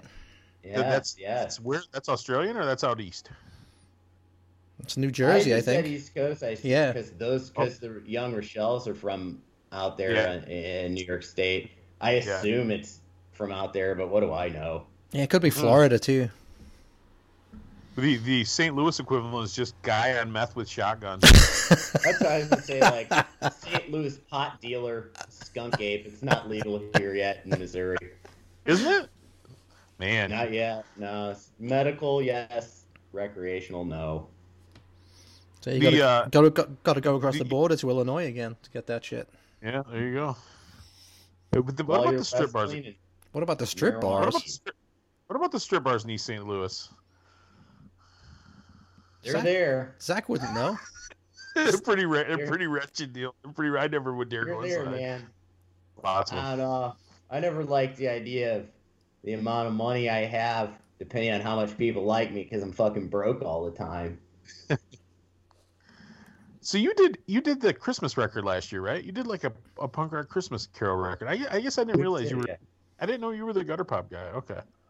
Yeah, that's me. I keep it, keep it on the down low. I'm humble.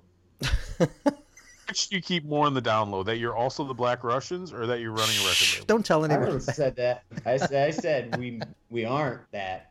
I said they're a good Alright. band. They're just very good, and they happen to share the same house. We That's all. gotta play another song. We still haven't talked about our pal Kenny. Let's play No, another haven't. song, and we, Okay. we'll talk about your your current record you're working on. Yeah, so actually, Okay. this is from that current record, I believe. This song is called "I'm Moving Out," and uh, tell us about this one. It's an upcoming uh, EP, right?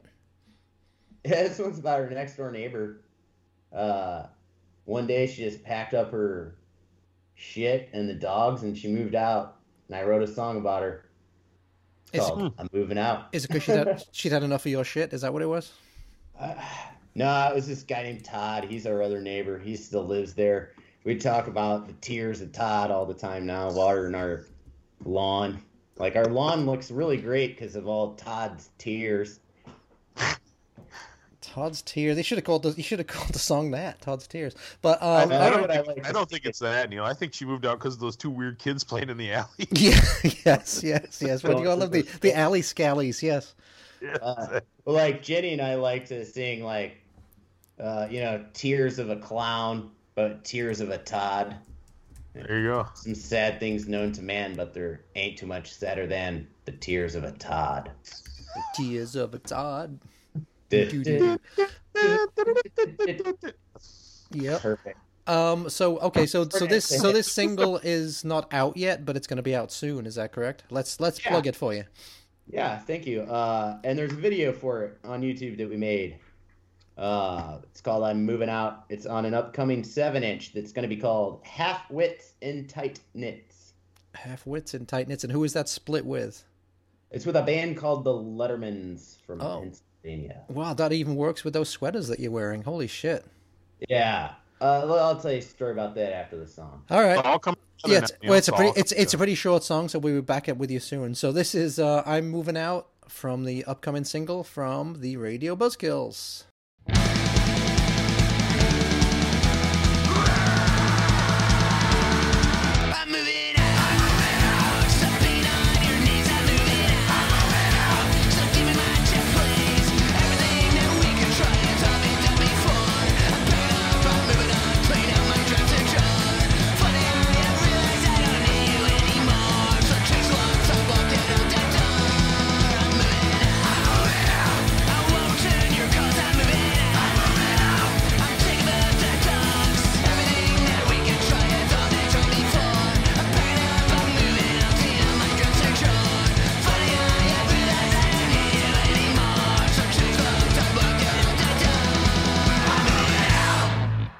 Moving out.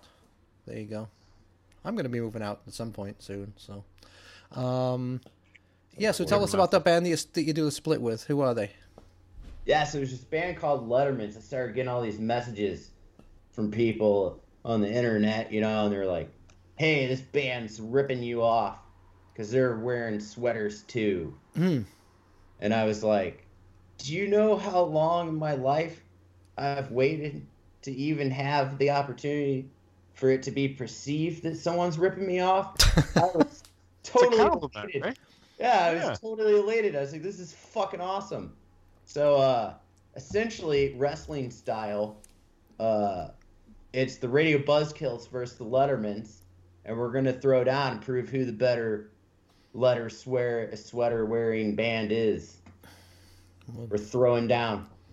Have you heard their stuff? I assume you have. Yeah, our, ours is so much better. There you go. Honestly, like listen to our half, their half, fucking use it as a put a plant on it or something. there you go. But that was a general idea. Robbie, uh, they recorded theirs with the the, the infamous Joe Queer, so their side's pretty solid. It's it's gonna be an awesome split Mhm. for sure. And when's, But, you know, when is that going to be out? Well, unfortunately, because of Jack White and Record Store Day, along with COVID, nobody really knows when your records are going to be pressed. Uh, I don't have an exact date yet. Uh, I believe it'll be like mid June. Okay. Uh, the pressing houses, this would be like a whole separate business episode or just like a total mess right now. Uh, especially in the United States with, with COVID and uh, there's a huge backlog of production.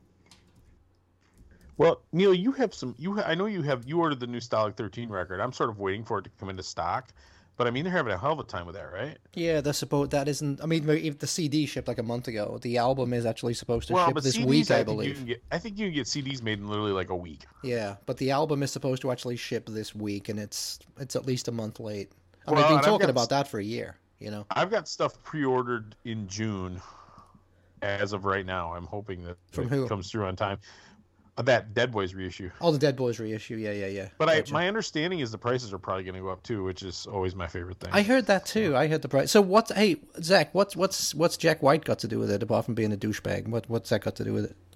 I. I just hold him responsible for Record Store Day because Okay. the other because the other thing that happens is so like, uh, you know, take like a Radio Buzzkills record. You know, that Kenny is gonna print what like 10, 20,000. Just kidding. Uh, you know, 10, like, so- 10 or so 20. say- yeah. Yeah, so let's say, yeah, I hope. I'm always amazed anyone buys like this shit. I, I conned Kenny. He doesn't even know. All of our followers and sales are just like relatives. Uh, it's like a and pyramid. Indonesians that you pay. Yeah, Indonesian Yeah. guys, yeah. uh, Indonesian farm, you know, like server farm.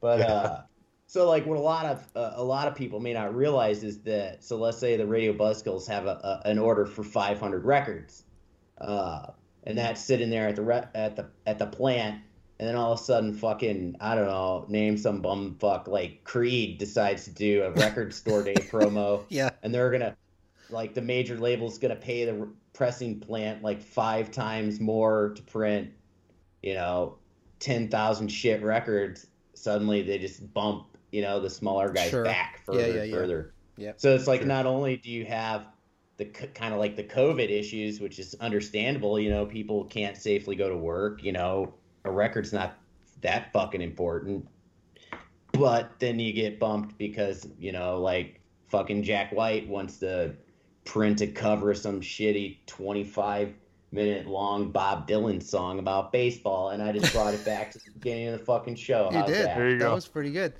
Some Um, obscure Stooges live set from a coffee house in Ann Arbor in 1966. Yeah, that, That no one, that no, that no one's going to buy, and it's still going to be in the, on the shelves at Record Store Day sticker on it next year, right? It's funny, isn't it? Because some of those still are, and then Yeah. they see the half price thing, and you pick them up and you go, you know what? I still don't want this. yeah, yeah. But It's- Eh, listen, sounds people- about baseball.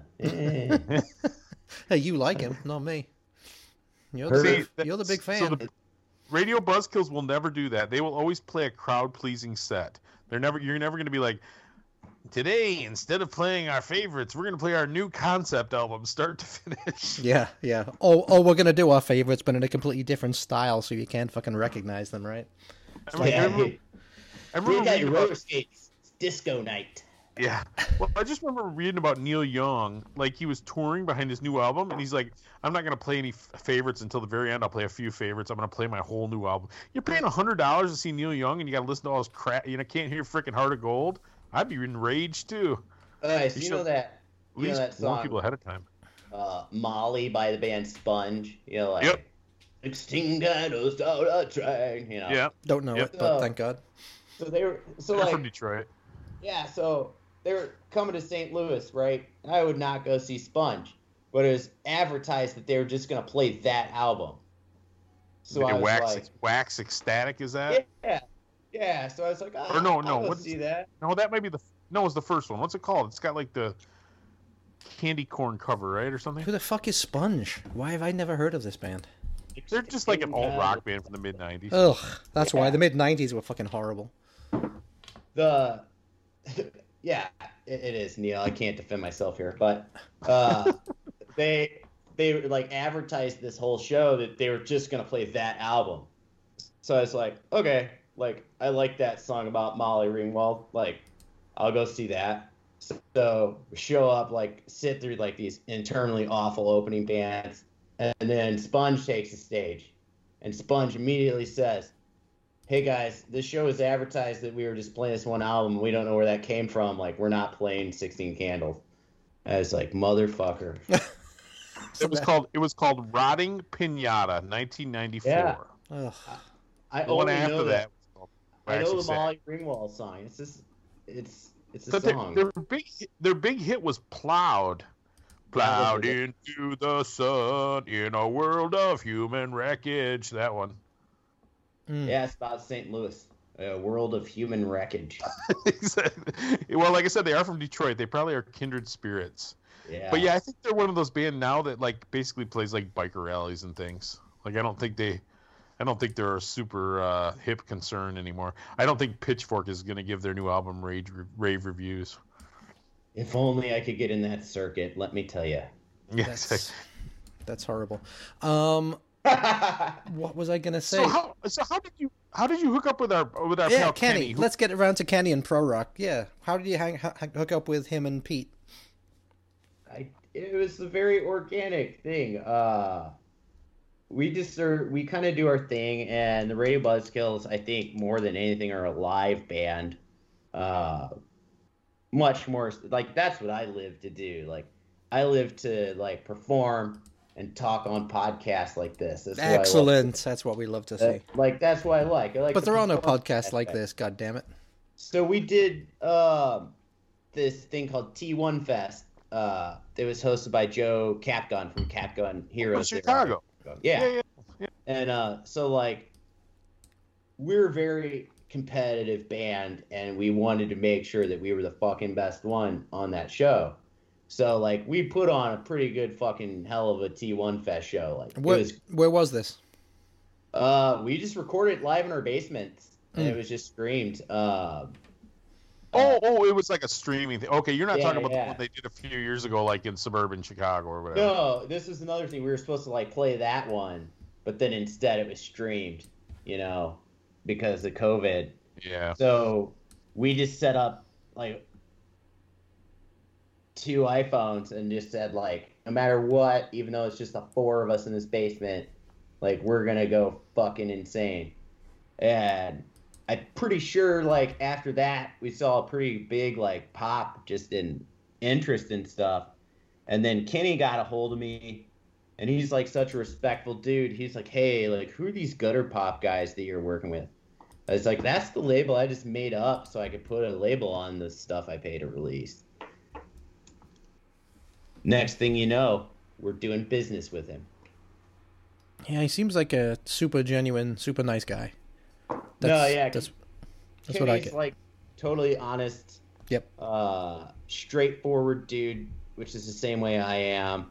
And Pro Rock releases just some fantastic music. You know, obviously they have like some cool splits recently with the Queers and the Jasons and stuff. Yeah. One of my absolute favorite bands that I've actually like just gotten to know on a more personal level is Lade Plus. There we go. Uh, yeah. Yeah, we might yeah, have them like- on the Yeah, I've show known, soon. Kick, I've known Kiko for I've known Kiko for quite a while. I think we're actually gonna dare to have him on and see how his English holds up. Yeah, what yeah, what's really weird is like so our first record came out on Out Loud.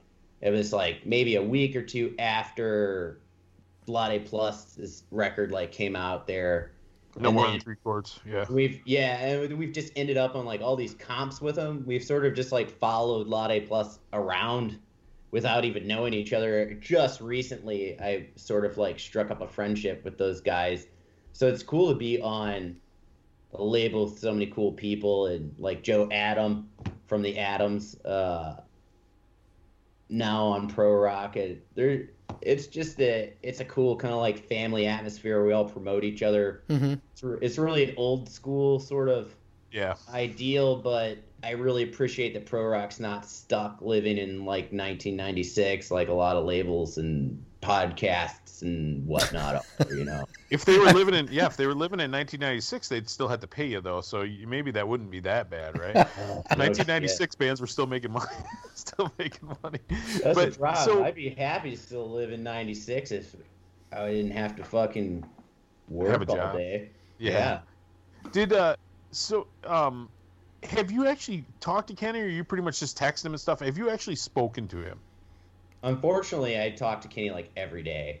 Because you know, because he's a talker, right? Because so we we message him back and forth, and we're we're friendly with Kenny. He seems like a real good dude.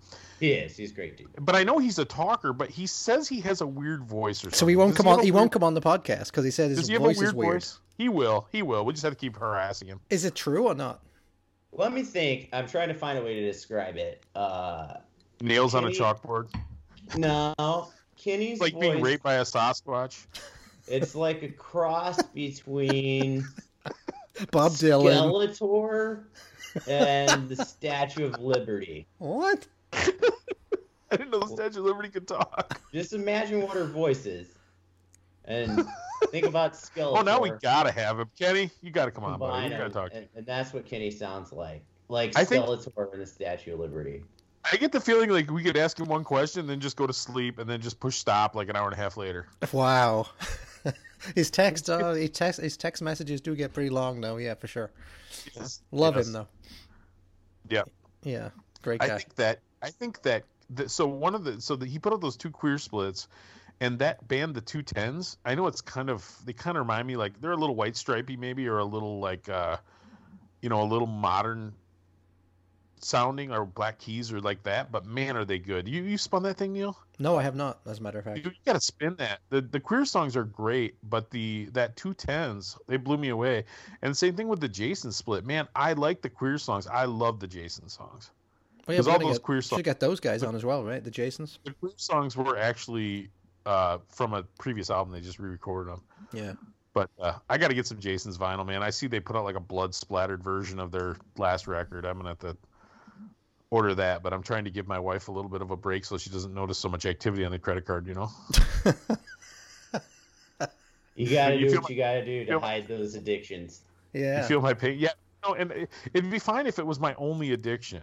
But I also eat oh. too much- What the hell does that mean, Tom? Is something I don't know about? I also, also eat too much and drink too much. It's not like Oh, it fills all my needs. Yeah, yeah, yeah, yeah, yeah, Plus the heroin. yeah. The plus the heroin. Yes, he's he's in he's in um, you know he's in Michigan. What what are you gonna do?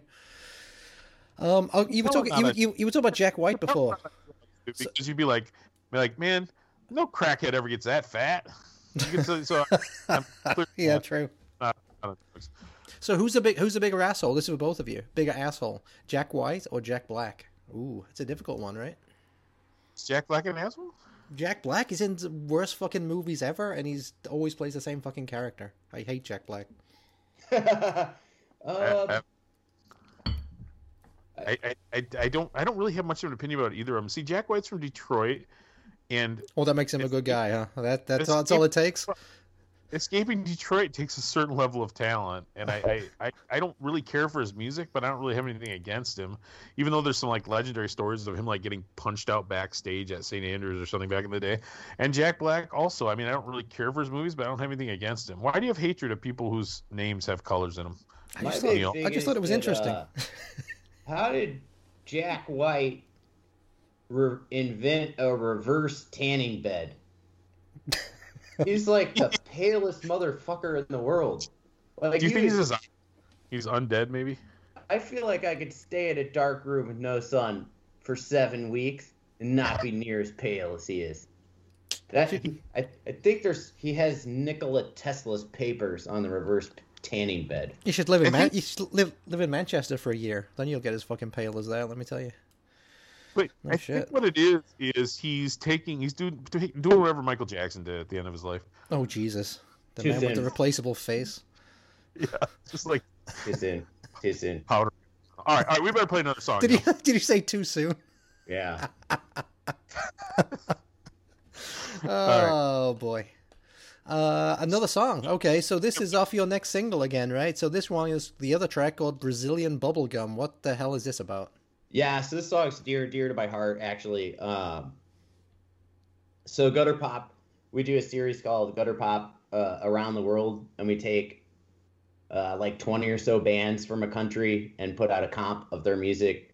Uh, the last one we did, uh, Gutter Pop Around the World Brazil, and uh, I absolutely just fell in love with the Brazilian style of, of pop punk. Uh, it's a very unique they don't shy away at all from being too sugary or too hooky, yet they still play everything super aggressive. So I set out to sort of write this song that it was in the style of Brazilian punk rock and Brazilian punk rock they actually call it Brazilian bubblegum. That's what they refer to it as. So like if you said pop punk in Brazil, they don't know what you're talking about. You say Brazilian bubblegum, they know what you're talking about. So it's like uh the radio buzzkills homage to Brazilian bubblegum in general. Now, do these Brazilian bands sing in Portuguese or do they sing in English? It's different. So there's like uh like one of my favorite bands, Flanders 27, um, or is it 72? See these numbers things, man. I'm dyslexic. It's the worst. Uh, like Flanders sings in all English, and like the Yodis sing in all English. There's this other band from Brazil called Rooster that I absolutely love, and they sing in all Portuguese. But I don't know. The wonderful thing about punk rock, I think it's it's a universal language. So like a Rooster album, I'll listen to through s- start to finish and love every song and not understand a fucking word of any of it. Dude, you were correct. It's Flanders 72. 72, yeah. Sorry, uh, I apologize to the Flanders guys. I feel bad about that. And they have a they have someone in there called Big Mike, which is interesting. And actually, uh, the art for um, the other band I'm in, Lesser Creatures, um, and the art for Punk Rock 101 was actually done by uh, the lead singer guitarist of uh, Flanders, Paulinho. Paulinho Triniak. Yeah, there yeah, you go. Yes, who's an insanely talented artist. He's done all kinds of stuff. He did uh, the pro rock comp for Kenny. Okay. Interesting. All right. So this is uh yeah, this is uh our boys, the Radio Buzzkills with uh Brazilian bubblegum.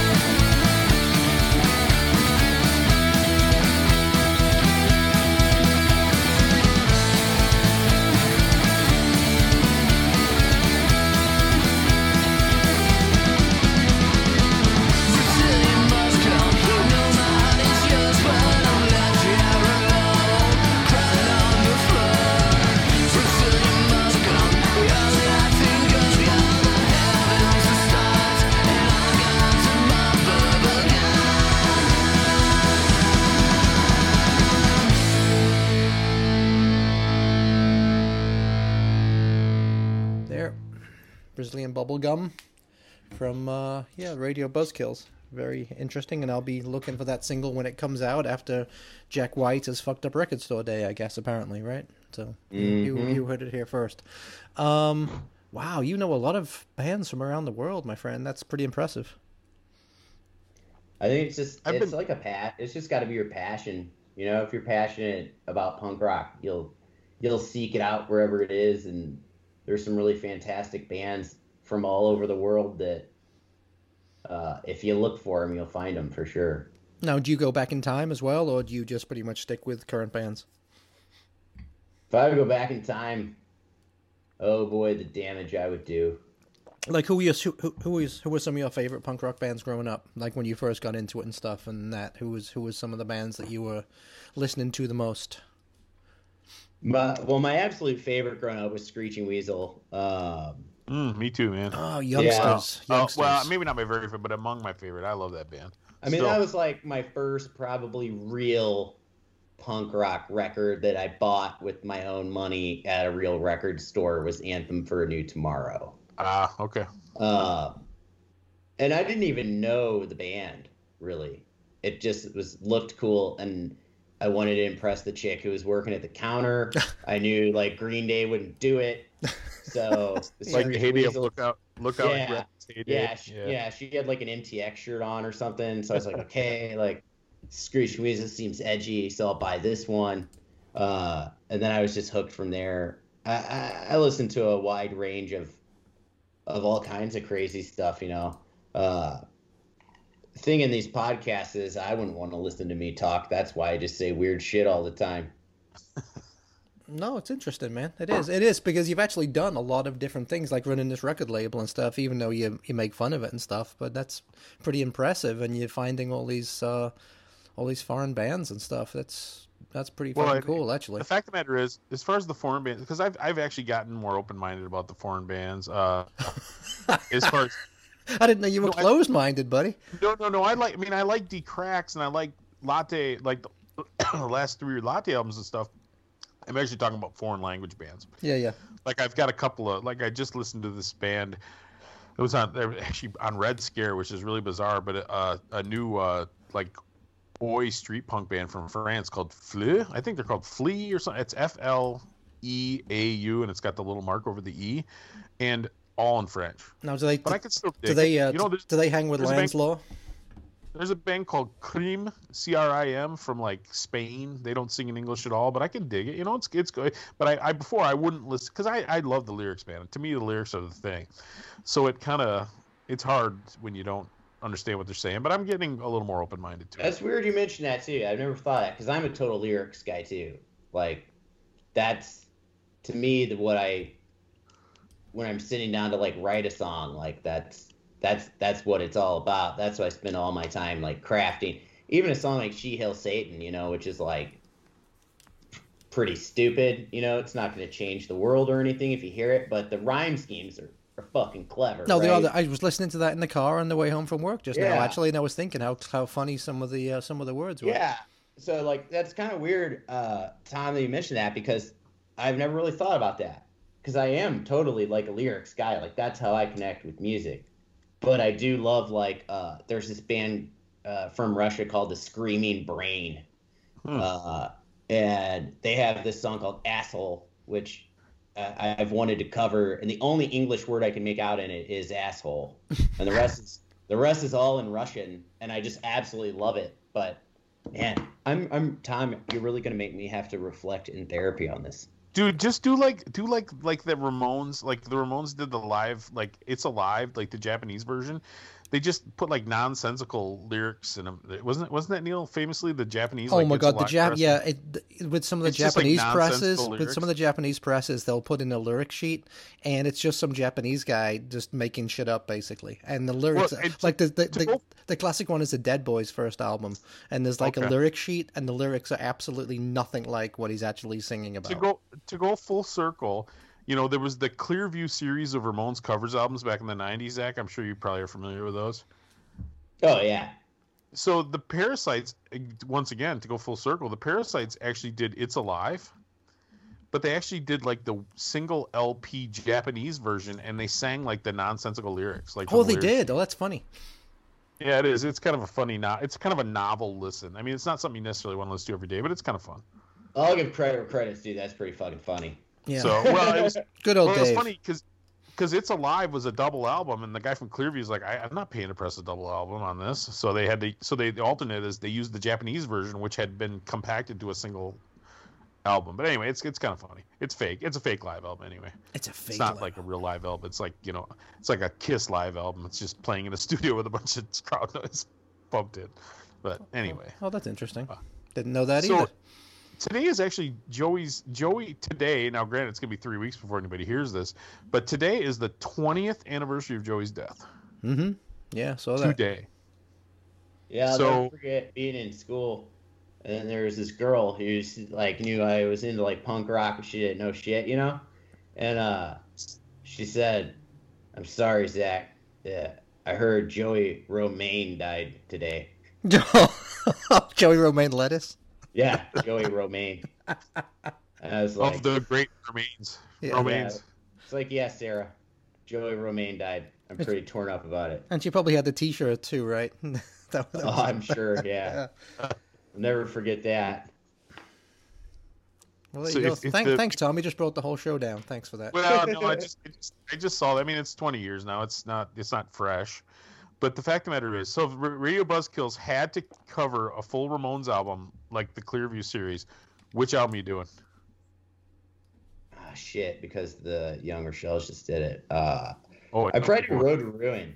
Uh, That'd be good. That MTX did that one originally. yeah, my first my first inclination was Animal Boy, but I think the Rochelle's like just did that. They yeah, did. they just They like did. last Yeah, 2019. Did you buy that that, Tom? my- Did you buy that one? I didn't. You know, it sold out. If Oh, I find right. it, It did. It sold out really fast. Well, that's the thing. Everybody's doing like 500 copies, and it doesn't last long. I mean, even the new Weasel al- album, they only did it in 500 burst runs, and I think they did four of them or five of them or whatever. But they're all gone, you know. Yeah. And now already on Discogs, like the orange one I got, which was the very first pressing, is like 50 bucks already. Hmm. So you got to get on this thing because I'm always like, oh, wait, I'll wait, I'll wait. You know, these smaller labels, you know, sometimes like, oh, they got another thing coming out that I want. The, the the Pro Rock's a good one because they actually have copies of the Buzzkills Black Russian split, which I've been meaning to get. I'm like, okay, I want to buy that. Oh, but I might as well wait until the, you know, till the uh, latte pre-order is up, and by the time you do, you know, if you wait too long, then the one's sold out, and then all of a sudden you're not saving your money on shipping or anything. So anyway, these are these are small problems. These are first world problems nobody wants to hear about. But anyway, yeah, these small quantity records you got to buy them. If you miss out, sometimes you're screwed. Yeah, I would. Uh, There you go. I, I would think I would. I maybe after this, we're finishing this record. I, I'd like to experiment with some of that Road Ruin style, like fast and a little more clean. You know, Mm. uh, Well, I think that would be a fun, a fun area to experiment in punk rock wise. I've, I've kind of started writing some stuff for whatever will be next, and that's kind of the direction I'm going, just for the hell. Is that of it. right? Is, well, so, well, well, is well, so- gonna have like I was gonna say, gonna have a couple let's- like let's- experimental rock country songs like like Road to Ruin had? oh dear. No, no, no, won't have those. Needles and pins. But, uh, um, so we but- okay. Let's talk about that though, because we talked about Pro Rock. So you are doing you you record. Are you recording a new album right now on Pro Rock, or is it already recorded and you're just waiting for it to be pressed? uh, we're just putting the finishing touches on it, Okay. uh, and then it'll be in the queue. They have um, Latte Plus is going now, and then I think Kenny has one project after that, the Adams, that's being pressed. Then it's us. So we're just kind of like shining up our. Uh, it's going to be called Get Even. hmm uh, on Pro Rock there. Um, it's like super fast and super poppy. I'm really excited about it. So for And, those uh, so for those following at home, the first album was Get Fired. Second album was Get Lost. This one is Get Even. Yeah. So you can follow along at home. with that one. Get Get- raped by Yeah. Sasquatch. Get yeah, get, Get raped by Sasquatch or get fucked. Yes. It'd be one or the other. if you uh, Get Fucked was thrown around before, I think, as that possible album title. If you go on Bandcamp during COVID, we actually did a cover EP where we copied the Beatles' uh, "Let It Be" album cover. It's called "Get Bored." We did like we did five or six covers just because we couldn't play shows or anything. Uh, and we did some some fun covers. Um, oh God, we covered like a, a Breeders song, like a Kim Deal song, and uh, an old country staple, and some weird shit on there.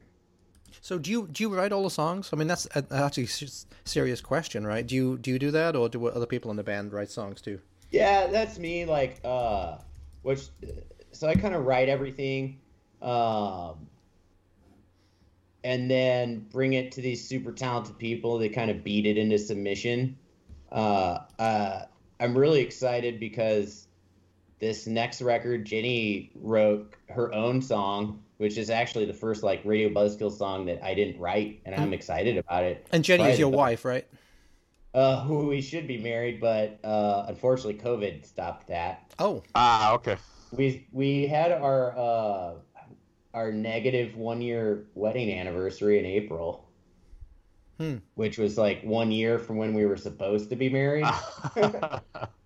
so I was like, "What do we call this? Like a negative one year? I what is this?"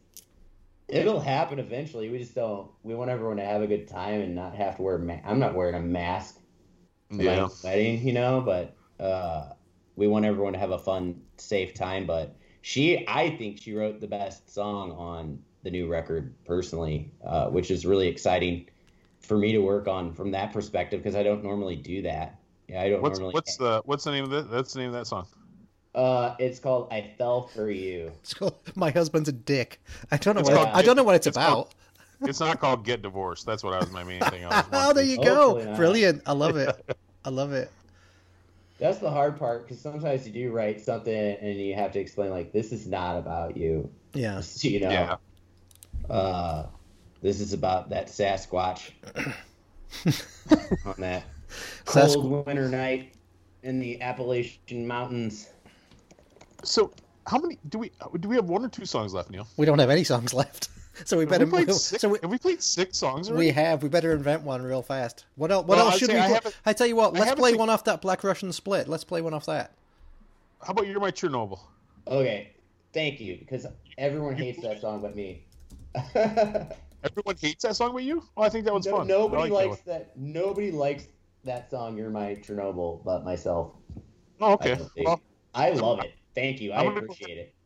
I'm gonna stake my flag on You're My Chernobyl. So let's let's give that one a spin, and then I'm gonna ask them the question that we're nobody's supposed to talk about. Okay, so "You're My Chernobyl" by the Radio Buzzkills off of their split with the uh, No One Knows Who They Are, the Black Russians.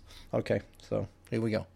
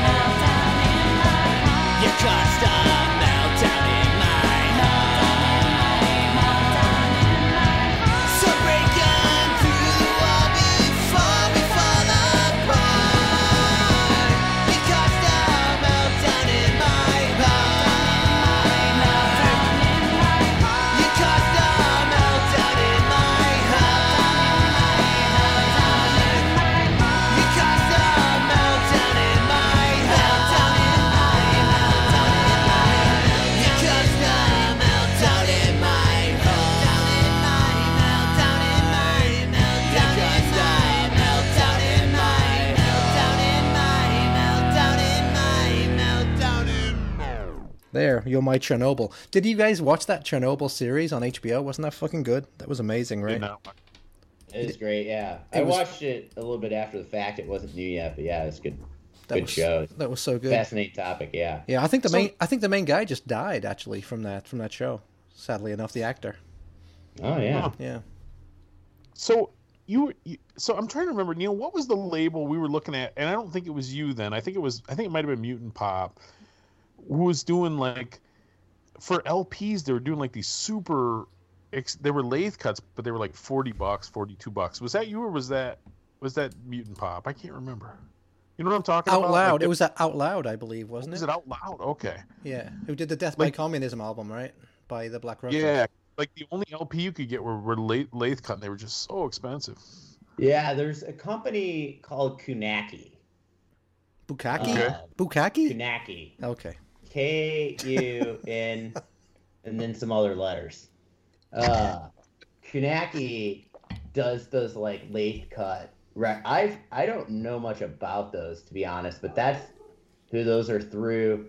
Which, like, they're prohibitively expensive, but it's kind of cool if you're like, you know, my son's like 12 years old, and if he wants to write his own record, record on my laptop, he can like Oh pay, yeah, yeah. pay he could pay for like a vinyl copy you know Sure. um it's kind of a cool option i guess uh unfortunately like you said it's fucking expensive but uh it's a cool option for those bands that maybe don't have an opportunity to to Hmm. press those on a larger scale so so one of the things I, I, I write for a couple different publications. I write for Punk News and I write for uh, New Noise. But one of the directives that we've gotten from from New Noise when we're doing interviews lately, and I hate to pull back the curtain too far, but one of the directives we've gotten is stop asking people when the shows are gonna when they're gonna start booking shows again or if they're booking any shows. Why? But I don't care. why are you not ask you- allowed why are you not allowed to ask that? Well, I think just because it's kind of got cliched because everybody's asking it. Hmm, okay. So my question for you is: Have you do you have any shows booked right now, or are you still holding out, or uh, what's uh, what when are you going to be ready to comfortable getting back into it?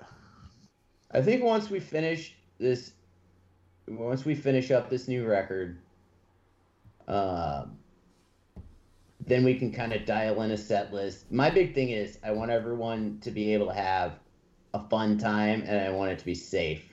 You know, Safe. I, I I have no desire, and I'm not bad mouthing anyone who's doing this because uh, like I love playing live music more than anything, but I have zero desire to like play a club where it's at 25% capacity and every table is six feet apart.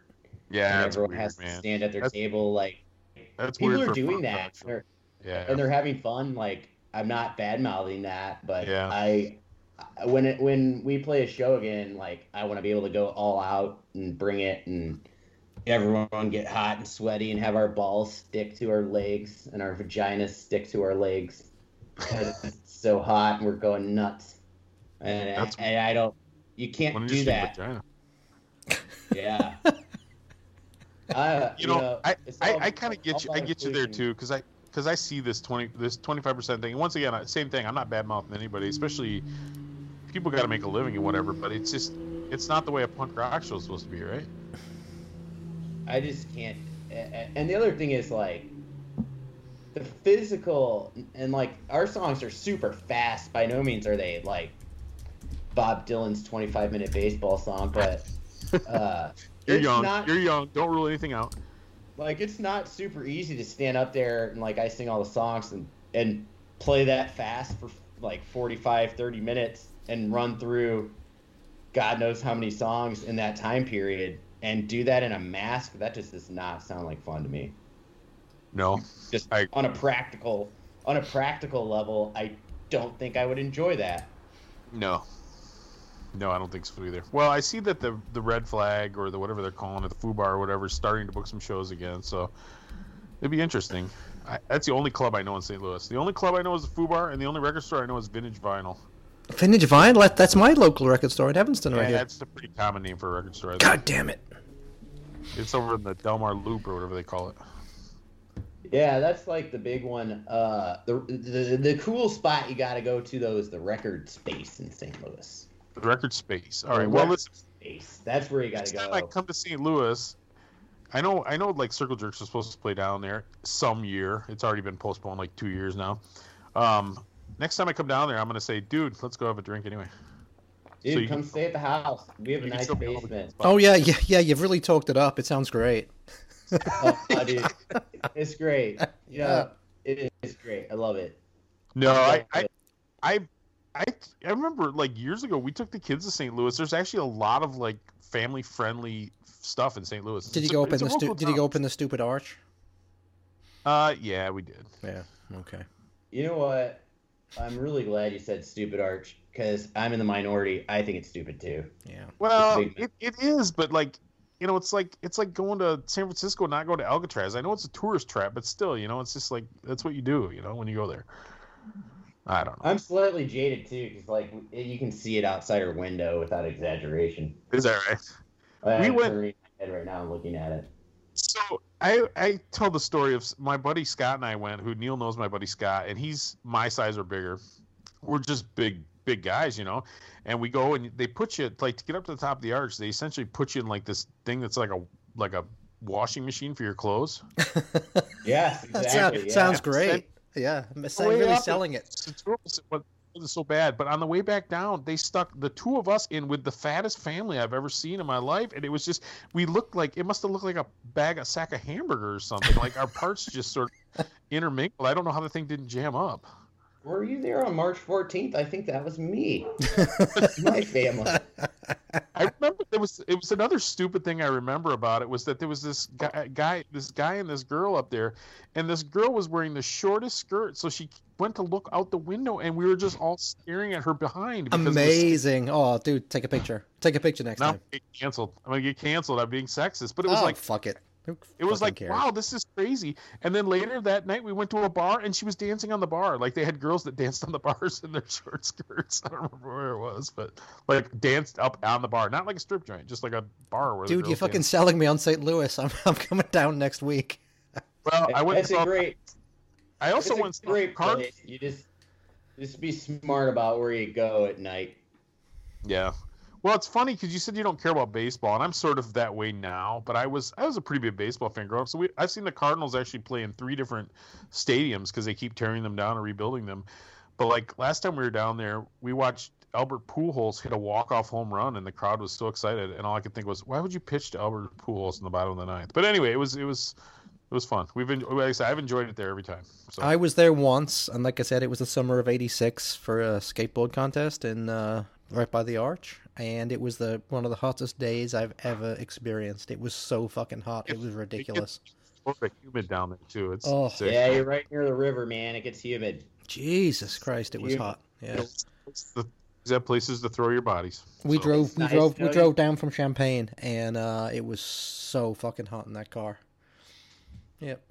I just love being part of a city that's motto is St. Louis, a place where you can smell the filth in the air. That's true. Is that the is that the official uh, St. Louis yeah, tagline? Motto. Yeah. That's a that's their marketing campaign. hmm Love it. Yeah. Yeah. I thought their marketing campaign was, "Hey, at least we're not East St. Louis." I thought that was their marketing campaign. I That's a whole other podcast. Exactly. But you know what? We will have another podcast, I'm sure, because I feel like there's a lot of stones we didn't we didn't turn, but I also feel like I had to pee. So, Yes. What what other words of wisdom do you have to leave us with, Zach? No, I was going to say thanks for having me on the podcast. You know, It's fun talking to uh, you. we're uh, you know, small bands or mid-sized bands, whatever you want to call us. Uh, we work really hard to promote ourselves and get the word out. And thanks for having us on and giving us that opportunity. Well, you- I do. You can Very much guarantee, you can guarantee because we have a lot of older listeners who actually buy things that you'll probably sell five albums That's what for that's being what, on the podcast with us. like our pal Richard always says, right? Punk Tie Dad podcast selling tens of albums. Yep, which is better than nothing, right? Oh, Yeah, our Yeah. last record went cork. when you sell 20 Paper. Cork. Which is slut. You get you get your check from spot. You got your check from Spotify, and literally the stamp on it costs uh, costs more than the check. Right? I'm not fucking with you here. This is what I'll leave you with. Uh, so we did, we have this song called "I Want to Kick Donald Trump in the Face," and uh, It was I'm very like offended by that. I think he was a great president. Just Yeah. ask anybody, right, Neil? Tom's from Michigan, so so you know. not to get political. No, I, I'm just, I'm just kidding. I was, I was accused of being a Trump supporter. Yeah, Like, he was by our ridiculous. friend I- from fucking Norway or whatever. This Exactly. asshole I'm from like, Norway. think all- I, literally think all presidents suck. You've never heard me say a nice word about any president, I guarantee you. But anyway, sorry, go ahead. Look, man, I've been reading this QAnon stuff, and it makes a lot of sense. No, but uh, so like Child that- sex trap rig. that song, not because it's a good song, because it's not, just because of the name was streamed like a hundred thousand times on Spotify, and, and our check was like two hundred and sixty-four dollars.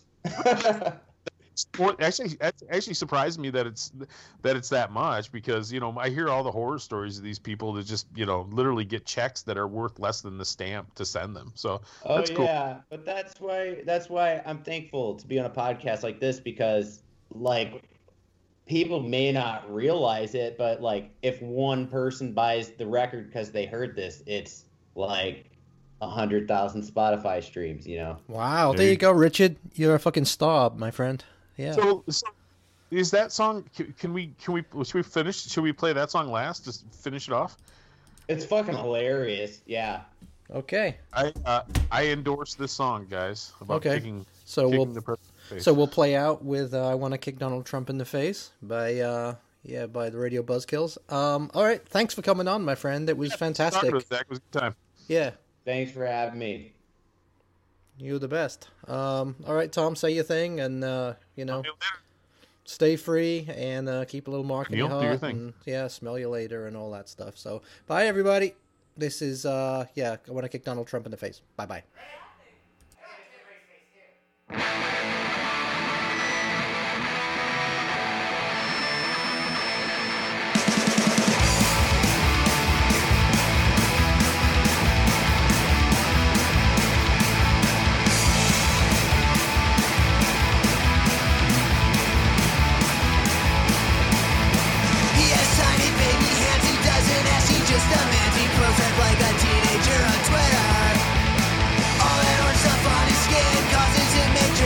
It comes out every time he's on the shitter I don't know how to tell you, fixing this problem may require some violence But I'll be the one to rectify your mistake I'll kick Trump, I'll kick Trump, I'll kick Trump in the face I wanna kick his fucking face I'll kick Trump, I'll kick Trump, I'll kick Trump in the face. I wanna kick his fucking.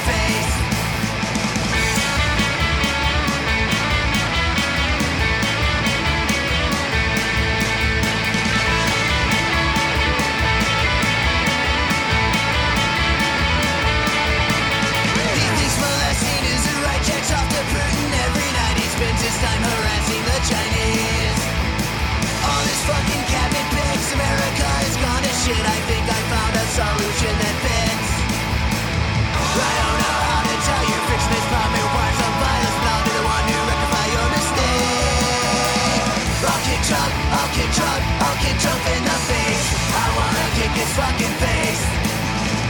I'll kick Trump, I'll kick Trump, I'll kick Trump in the face. I wanna kick his fucking face.